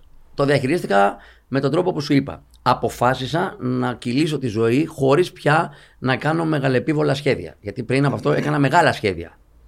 Και είπα ότι δεν χρειάζεται να κάνεις σχέδια. Όπως λέει ε, ο ποιητής και το άσμα της Λένας Ζευγαρά, μην κάνεις όνειρα γιατί ο Θεός γελάει. Ε, και είπα θα το κάνω πράξη. Ε, ξέρεις, όταν άρχισα να παίρνω φ- ε, χάπια για το στομάχι μου, γιατί δεν μπορούσα να κοιμηθώ το βράδυ από την παλινδρόμηση και όλα αυτά κτλ. Φαινόμενο που- και που το έχει αυτή τη στιγμή ένας στους δύο Έλληνες, λόγω των συνθηκών με τους οποίους εργαζόμαστε. Ακόμα και εγώ που με βλέπουν όλοι χαρούμενο και ευχάριστο, δεν είμαι έτσι ε, επειδή ε, έπεσα στη χύτρα της χαρά και βγήκα και έκανα. «Ω, Είμαι χαρούμενος για πάντα. Αν και έπεσες σε Δεν με μια πειράζει χύτρα, τίποτα. όπως Αν και είπες. έπεσα σε μια χύτρα. Θέλω να σου πω ότι υπήρχε ένα διάστημα, ναι, φίλε, εμένα το, εκείνη την εποχή που ξεκίνησα τον τροχό, λίγο πριν, είχα χάσει την αδερφή μου σε ηλικία 33 ετών. Δεν μπορούσα να το διαχειριστώ εύκολα. Θέλω να πω, δεν είναι πράγματα που λες, Α, θα παραμείνω χαρούμενος. Απλά αποφασίζεις να πας με το χαρακτήρα σου. Εγώ είμαι αισιόδοξος άνθρωπος. Απλώς εκείνη τη στιγμή συνειδητοποίησα ότι κάνω πάρα πολλά πράγματα εις βάρος των ανθρώπων που αγαπώ. Ave Primetel. Γιατί θα έχεις και απεριόριστη επικοινωνία με πλάνο κινητής Gig Unlimited και το gadget της επιλογής σου. Όλα μαζί με μόνο 12,99 το μήνα. Τι εννοεί βάρος; Ότι με στερούνται επειδή εγώ κάνω πολλά πράγματα που ευχαριστούν εμένα. Και έτσι αποφάσισα συνέχεια να τα κάνω πάλι έτσι χαλαρά, αλλά όπω μου έρθουν. Δεν επιδιώκω να έρθω στην Κύπρο να δουλέψω. Η Κύπρος επιδιώκει να με φέρει εδώ. Και το κάνω με χαρά. Αλλά αν ήμουν ξέρεις, εργασιομανής θα έκανα παιδιά, καμιά δουλειά στην Κύπρο να έρθω. Ε, στο podcast να βγαίνω μια φορά τη εβδομάδα να κάνω podcast. Έλα τώρα, σιγά. Τι είναι να με φέρνετε. Δεν επιδιώκω τίποτα. Τα, φέρνω, τα αφήνω να έρχονται όλα μόνα τους και από τότε που το κάνω αυτό, γι' αυτό και δεν αλλάζω, έχω καταφέρει να κάνω τη ζωή μου ονειρική. Έχω ξαναπαντρευτεί, έχω τα παιδάκια μου, ταξιδεύουμε μία φορά το χρόνο σε μέρη που είχα πάντα όνειρο να το κάνω. Α πούμε, φέτος πήγα στο Βόρειο Πόλο. Πράγματα τα οποία ξέρεις, λες και τι να τα κάνω, θα πεθάνουμε σε λίγα χρόνια. Αξίζει η εμπειρία του Βορείου Πόλου; Κάθε εμπειρία αξίζει. Η συγκεκριμένη όμως, επειδή πήγες; Αξίζει. αξίζει. Φέτος την έκανα, μάλιστα την έκανα. Ξεκίνησα από την ε, Νότια Σκανδιναβία και έκανα 5.000 χιλιόμετρα προς το βορρά με ένα τροχόσπιτο. Η πιο εμπειρία, ωραία εμπειρία της ζωής μου. Τελείωσε. Και λέω σε, σε όλους τους ανθρώπους, γιατί μου λένε πω, πω Πέτρο, κάνεις πολλά ταξίδια για αυτά. Λέω δεν έχει να κάνει με το οικονομικό μου υπόβαθρο. Σαφώς μπορώ να κάνω κάτι διαφορετικό, αλλά τα ταξίδια πρέπει να τα προσαρμόζετε στις δικές σας συνθήκες. Γιατί εγώ μπορεί, φίλε, να πάω ένα ταξίδι και να θέλω να μείνω στα μεγαλύτερα ξενοδοχεία. Εγώ, φίλε, μένω σε τροχόσπιτο. Γιατί, γιατί έτσι γουστάρω τη ζωή. Επίσης, γιατί η γυναίκα μου είναι μαγείρισα και τρώμε στο τροχόσπιτο καλύτερα από ό,τι τρώμε σε ένα εστιατόριο στη Στοχόλμη. Που για δύο πιάτα θες 300 ευρώ. Όταν λες τροχόσπιτο εννοείς όταν πήγες Βορείου Πόλου. Ναι. Ναι. Όχι τώρα. Ε, Στην Ελλάδα μένει σε κανονικό Τη σπίτι. χρονιά που έφυγε, έχω πάει στο Αζερβαϊτζάν. Έχω κάνει το γύρο όλων των πρώην Ιουγκοσλαβικών χωρών και του Αλβανικού μετόπου Κόσοβο, Αλβανία. Ε, έχω πάει Σουηδία, Φιλανδία, Νορβηγία και Γαλλία. Αυτά φέτος. Και κάθε χρόνο κάνω ταξίδια τέτοια. Πέρυσι πήγαμε Καμπότζη, Λάος, Ταϊλάνδη, Αμερική. Πολλά τέτοια πράγματα. Γιατί πεθαίνουμε πολύ γρήγορα. Ακόμα και αν δεν σε πατήσει καν αυτοκίνητο, δεν σε χτυπήσει κεραυνός, δεν γίνει κάτι τρομακτικό once in a million, ρε φίλε, 85 χρονών θα πεθάνεις. Τόσο είναι ο μέσος όρος. Τι να κάνουμε τώρα. Και πολλά είπα κιόλας. Έτσι. Μέχρι να πεθάνεις, φρόντισε να ζήσει. Εκεί που θα είσαι εκεί, κάτι θα λες: Πω ρε φίλε, την κάνω τώρα, ε, το έχω καταλάβει, την ψηλιάζομαι. Πέρασα καλά. Μη σκεφτείς ότι μιζέριασες. Εγώ βλέπω, ας πούμε, ανθρώπους παλιότερης εποχής, οι οποίοι είχαν αυτό το τέτοιο παιδιά εδώ να πάμε στις διακοπές, στο χωριό, στο εξοχικό αυτό, που δεν κα- το, το κατηγορώ, είναι πάρα πολύ ωραίο. Στην ιδέα ότι θα έχω ένα εξοχικό και πρέπει να πηγαίνω εκεί επειδή το έχω, πνίγομαι ρε φιλέ. Πνίγομαι. Τώρα, ας πούμε, ετοιμάζω τις διακοπές μου να πάω στη Λιθουανία και στην Εστονία του χρόνου μαζί με τον. να πιάσω και λίγο Λετωνία. Γιατί να πάω πού, να πάω ξανά για 26η φορά στην Πάρο, στη Σάμο, στη Σαντορίνη, στη Ζάκυνθο; Έχω πάει, δεν λέω ότι θα σου πάρω, αλλά ρε φίλε, μια ζωή έχεις. Θα πηγαίνεις στο ίδιο εξωτερικό συνέχεια. Και Και στο κάτω-κάτω, πώς θα μορφωθείς σαν άνθρωπος αν δεν ταξιδέψεις. Αυτή είναι η δική μου λογική. Πολλοί νομίζουν ότι έχω βάλει 7 πανεπιστήμια, αυτό ότι είμαι πολύ πράγματος, ότι ξέρω χίλια πράγματα. Απλά ταξιδεύω και διαβάζω. Άρα για σένα η- ο όρος, ευ- ο όρος επιτυχία τι σημαίνει; Επιτυχία είναι να ανοίξει τα μάτια στο πρωί και να βλέπεις γύρω σου τους ανθρώπους που αγαπάς. Αν ξυπνήσεις ένα πρωί, πάμπλουτος, βαθύπλουτος και στο κρεβάτι σου δίπλα υπάρχει νεροτσουλήθρα, ασημένια, προσλαμαία αποχρώσεις, με μπρότζινο υπόβαθρο που οδηγεί κατευθείαν στην τριπλή θερμενόμενη πισίνα σου, αλλά δεν είναι κανείς στο σπίτι σου δίπλα να σε πάρει μια αγκαλιά, είσαι βλάξη. Αν θέλω να βραβεύσω τον πιο επιτυχημένο άνθρωπο, πώς, πώς θα το μετρήσω τότε. Ε, θα το μετρήσεις από τους ε, ανθρώπους που είναι γύρω του. Επιτυχημένος είναι αυτός που έχει ανθρώπους γύρω του σε κάθε στιγμή. Θα σου πω ένα παράδειγμα. Εγώ συνειδητοποίησα ότι, έγινα, ότι ομόρφηνα πάρα πολύ όταν έφυγα από το αθλητικό ρεπορτάζ και έγινα παρουσιαστής τηλεπαιχνιδιού. Πάρα πολύ. Γυναίκες που με φτύνανε στη μούρη πριν, τώρα μου κάνανε έτσι. Και λέω: Πω, πω, ρε φίλε, πόσο όμορφηνα. Σε πληροφορώ λοιπόν ότι και πριν τον τροχοριστή και μετά έχω την ίδια γυναίκα, τα ίδια παιδιά, την ίδια μοτοσυκλέτα ε, και οριακά άλλαξα σπίτι. Δεν έκανες. Δεν έχω κάνει άλλα παιδάκια. Ναι, αυτό Νομίζω ότι είναι. το εργοστάσιο έκλεισε. Γιατί τώρα την παλεύω με την εφηβεία των δικών μου. Αλλά εντάξει, δεν ξέρεις και ποτέ τι θα γίνει. Δηλαδή, δεν είμαι αρνητικός σε όλα αυτά. Απλώς έχουμε βάλει συγκεκριμένες προτεραιότητες με τη σύζυγό μου. Ε, Πάλι θα κάνω λίγο το συνηγρό του διαβόλου πάνω στο κομμάτι της επιτυχίας. Δεν αδικούμε όμως τους άνθρωπους οι οποίοι βάζουν χειροπιαστούς στόχους, είτε αυτοί είναι επαγγελματικοί, αθλητικοί και δεν τους βραβεύουμε με βάση τις επιδόσεις τους ή το τι πετύχαν. Δεν είπα να μην βάζει στόχους; Είπα μην κάνεις κομμάτι της ζωής σου τους στόχους σου εις βάρος των πραγματικών στόχων. Οι πραγματικοί στόχοι είναι να έχεις δίπλα σου ανθρώπους που σε αγαπούν. η οικογένεια. Η οικογένεια για πολλούς είναι να παντρευτώ και να κάνω παιδιά. Δεν είναι το δεδομένο όμως αυτό, Πέτρο. Όχι, δεν είναι το δεδομένο. Μπορεί να είσαι ευτυχισμένος με μια γυναίκα χωρίς να παντρευτείτε ποτέ. Μπορείτε να κάνετε παιδιά χωρίς να τα βαφτίσετε ποτέ. Θέλω να σου πω δεν πρέπει να είναι το αυτονόητο αυτό. Δεν είναι. Θα έπρεπε να ήταν όμως. Θα έπρεπε να ήταν. Και, και όταν μιλάμε για επιτυχία, να μιλάμε για το τι πέτυχες, ότι όχι αν είσαι Ε, ευτυχισμένος. δεν μιλάμε για το βασίλειο της ματαιοδοξίας. Τι μου λες, ρε φίλε; Τι μου... λέ- Μιλάμε για το βασίλειο της ματαιοδοξίας. Ο κάθε άνθρωπος θεωρεί ότι μέσα από το κινητό του τηλέφωνο ότι είναι κάποιος. Έχουμε εδώ το podcast στην Κύπρο και μου λέει: Πω, πω, εμένα το podcast μου ξέρεις τι είναι, το κορυφαίο στην Κύπρο. Δεν το λέω οποίο επειδή- δεν είπα. Το οποίο δεν το είπες. Εγώ όμως, επειδή σε έψαξα, είσαι το κορυφαίο podcast στην Κύπρο. Και μπράβο σου γι' αυτό που κάνεις. Έχω λοιπόν ανθρώπους οι οποίοι έχουν το ένα χιλιοστό της δικής σου ανταπόκρισης στον κόσμο και μου λένε Α, ξέρεις ποιος είμαι εγώ. Φίλε, μιλάμε χαμός στην Ελλάδα γι' αυτό. Και λέω, φίλε, σου ζητώ συγγνώμη, αλλά δεν έτυχε. Με χαρά θα το κάνουμε. Τι, θα μου αρνηθεί εμένα που εγώ αυτό. Και τρελαίνομαι. Και μου λέει, ξέρω εγώ, έχουν ακούσει το podcast αυτό 3.500 άνθρωποι. 5.000 άνθρωποι. Και δεν παίρνεις τη διαδικασία να του πω, φίλε, και ξέρω εγώ, τι να σου πω, και εμένα με βλέπουν κάθε μέρα 1 εκατομμύριο άνθρωποι. Τι πρέπει να κάνω; Γιατί με βάση τους αριθμούς δεν πρέπει να σου μιλάω. Έτσι δεν είναι; Ναι, σίγουρα. Εφόσον εμένα με βλέπουν κάθε μέρα εδώ και 10 χρόνια μισό εκατομμύριο με ένα εκατομμύριο άνθρωπο, δεν πρέπει να σου μιλάω. Εγώ θα πάω στο podcast, θα κάτσω στο τραπέζι να πιω αυτό το καφέ, εσύ το. Σοβαρά μιλάς. Γιατί; Και μην νομίζω ότι δεν υπάρχουν άλλοι που είναι σε, δική μου, σε δικό μου μετερίζει, οι οποίοι δεν περνάνε ούτε απ' έξω από τα τραπέζια αυτά των podcast. Ούτε απ' έξω. Προς το παρόν. Προς το παρόν. Ούτε απ' έξω. Εγώ το κάνω γιατί. Γιατί θα κάνω αυτό που μου αρέσει εμένα. Ειλικρινά σου μιλώ, αν δεν γούσταρα τη φάτσα σου όταν σε έβλεπα, πήγαμε να κάνουμε χειραψία όταν ήρθαμε και του κάνω έτσι, μου κάνει έτσι και μετά μου κάνει έτσι και του κάνω εγώ έτσι. Καταλάβα ότι είμαστε και οι δύο ηλίθιοι. Και αυτό, αυτό πρέπει να γίνει κανονικά εκπομπή αυτή τη στιγμή. Ναι, ναι. Δεν θα το έκανα. Θα έβρισκα μια φθηνή δικαιολογία, όπως θα βρω τώρα γιατί πρέπει να φύγω να πάω. Έχω ένα σεμινάριο να δώσω εδώ στην Κύπρο. Μα δεν είναι ευθύνη. Λοιπόν, μια φθηνή δικαιολογία προς εσένα, ε, για να ολοκληρώσουμε κιόλας και δεν το έκανα. Μου αρέσει να κάνω γενικώ και αυτό είναι σαν δεύτερος στάσης ζωής. Μου αρέσει να κάνω αυτό που θέλω εγώ και όχι αυτό που μου αποδεικνύει ακόμα και η ίδια η κοινωνία ή οτιδήποτε άλλο.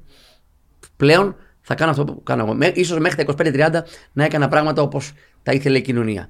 Τώρα το κάνω όπως το θέλω εγώ. Και έχω βρει και τους άξιους συμπαραστάτες μου για να το κάνω. Τη γυναίκα και τους φίλους που θέλω να έχω, τους οποίους πάντα είχα, δεν έχω αλλάξει φίλους. Σου είπα δεν άλλαξα γυναίκα, αμάξι, τίποτα, τίποτα. Ούτε φίλους άλλαξα. Δεν θέλω άλλους. Αυτούς είχα, αυτούς θέλω. Απλώς περνάω καλύτερα και όταν πηγαίνω σε αστιατόρια στην Κύπρο, μου φέρνουν καλύτερο κομμάτι μπριζόλα από ό,τι μου φέρανε πριν που δεν με ξέρανε. Γιατί βγαίνει ο σεφ και του κάνω. Για να το κλείσουμε και να το πάρεις εντελώ πάνω σου, Πέτρο, επειδή εσύ είσαι το πρόσωπο της προσοχής εδώ. Τι μήνυμα θα άφηνε σε, σε ένα νέο παιδί, σε μια νέα κοπέλα η οποία ξεκινάει τώρα τη ζωή της ή τη ζωή του μόνος και Ναι. προσπαθεί να πετύχει κάτι χωρίς αυτό να σημαίνει ότι μιλάμε για να είσαι Ναι. τηλεοπαρουσιαστής, περσόνα στην τηλεόραση, να έχεις ένα podcast το οποίο βλέπουν πολλοί. Γενικά, σαν συμβουλή, τι προτείνεις, όχι τι προτείνεις, τι συμβουλεύεις τους νέους ανθρώπους ανεξαρτήτως αν ζουν στην Ελλάδα Ναι. ή στην Κύπρο. Θα σου πω γιατί είμαι παιδί επαρχίας εγώ. Ε, χωριατόπεδο δεν είμαι παιδί που ξέρεις, είχα κάτι έτοιμο. Και έχω διπλό ρόλο τώρα και του 45 ανθρώπου που είναι η παραγωγική ηλικία που τρέχει τα πράγματα σε κάθε χώρα και του πατέρα. Οπότε θα είμαι πολύ ειλικρινής σε αυτό. Ό,τι και αν έχετε σκεφτεί να το κάνετε και αν φάτε τα μούτρα σας. Δηλαδή κάντε το. Δεν υπάρχει περίπτωση. Δηλαδή δεν υπάρχει καμία νίκη χωρίς να έχουν προηγηθεί 10 ήττες. Κάντε το.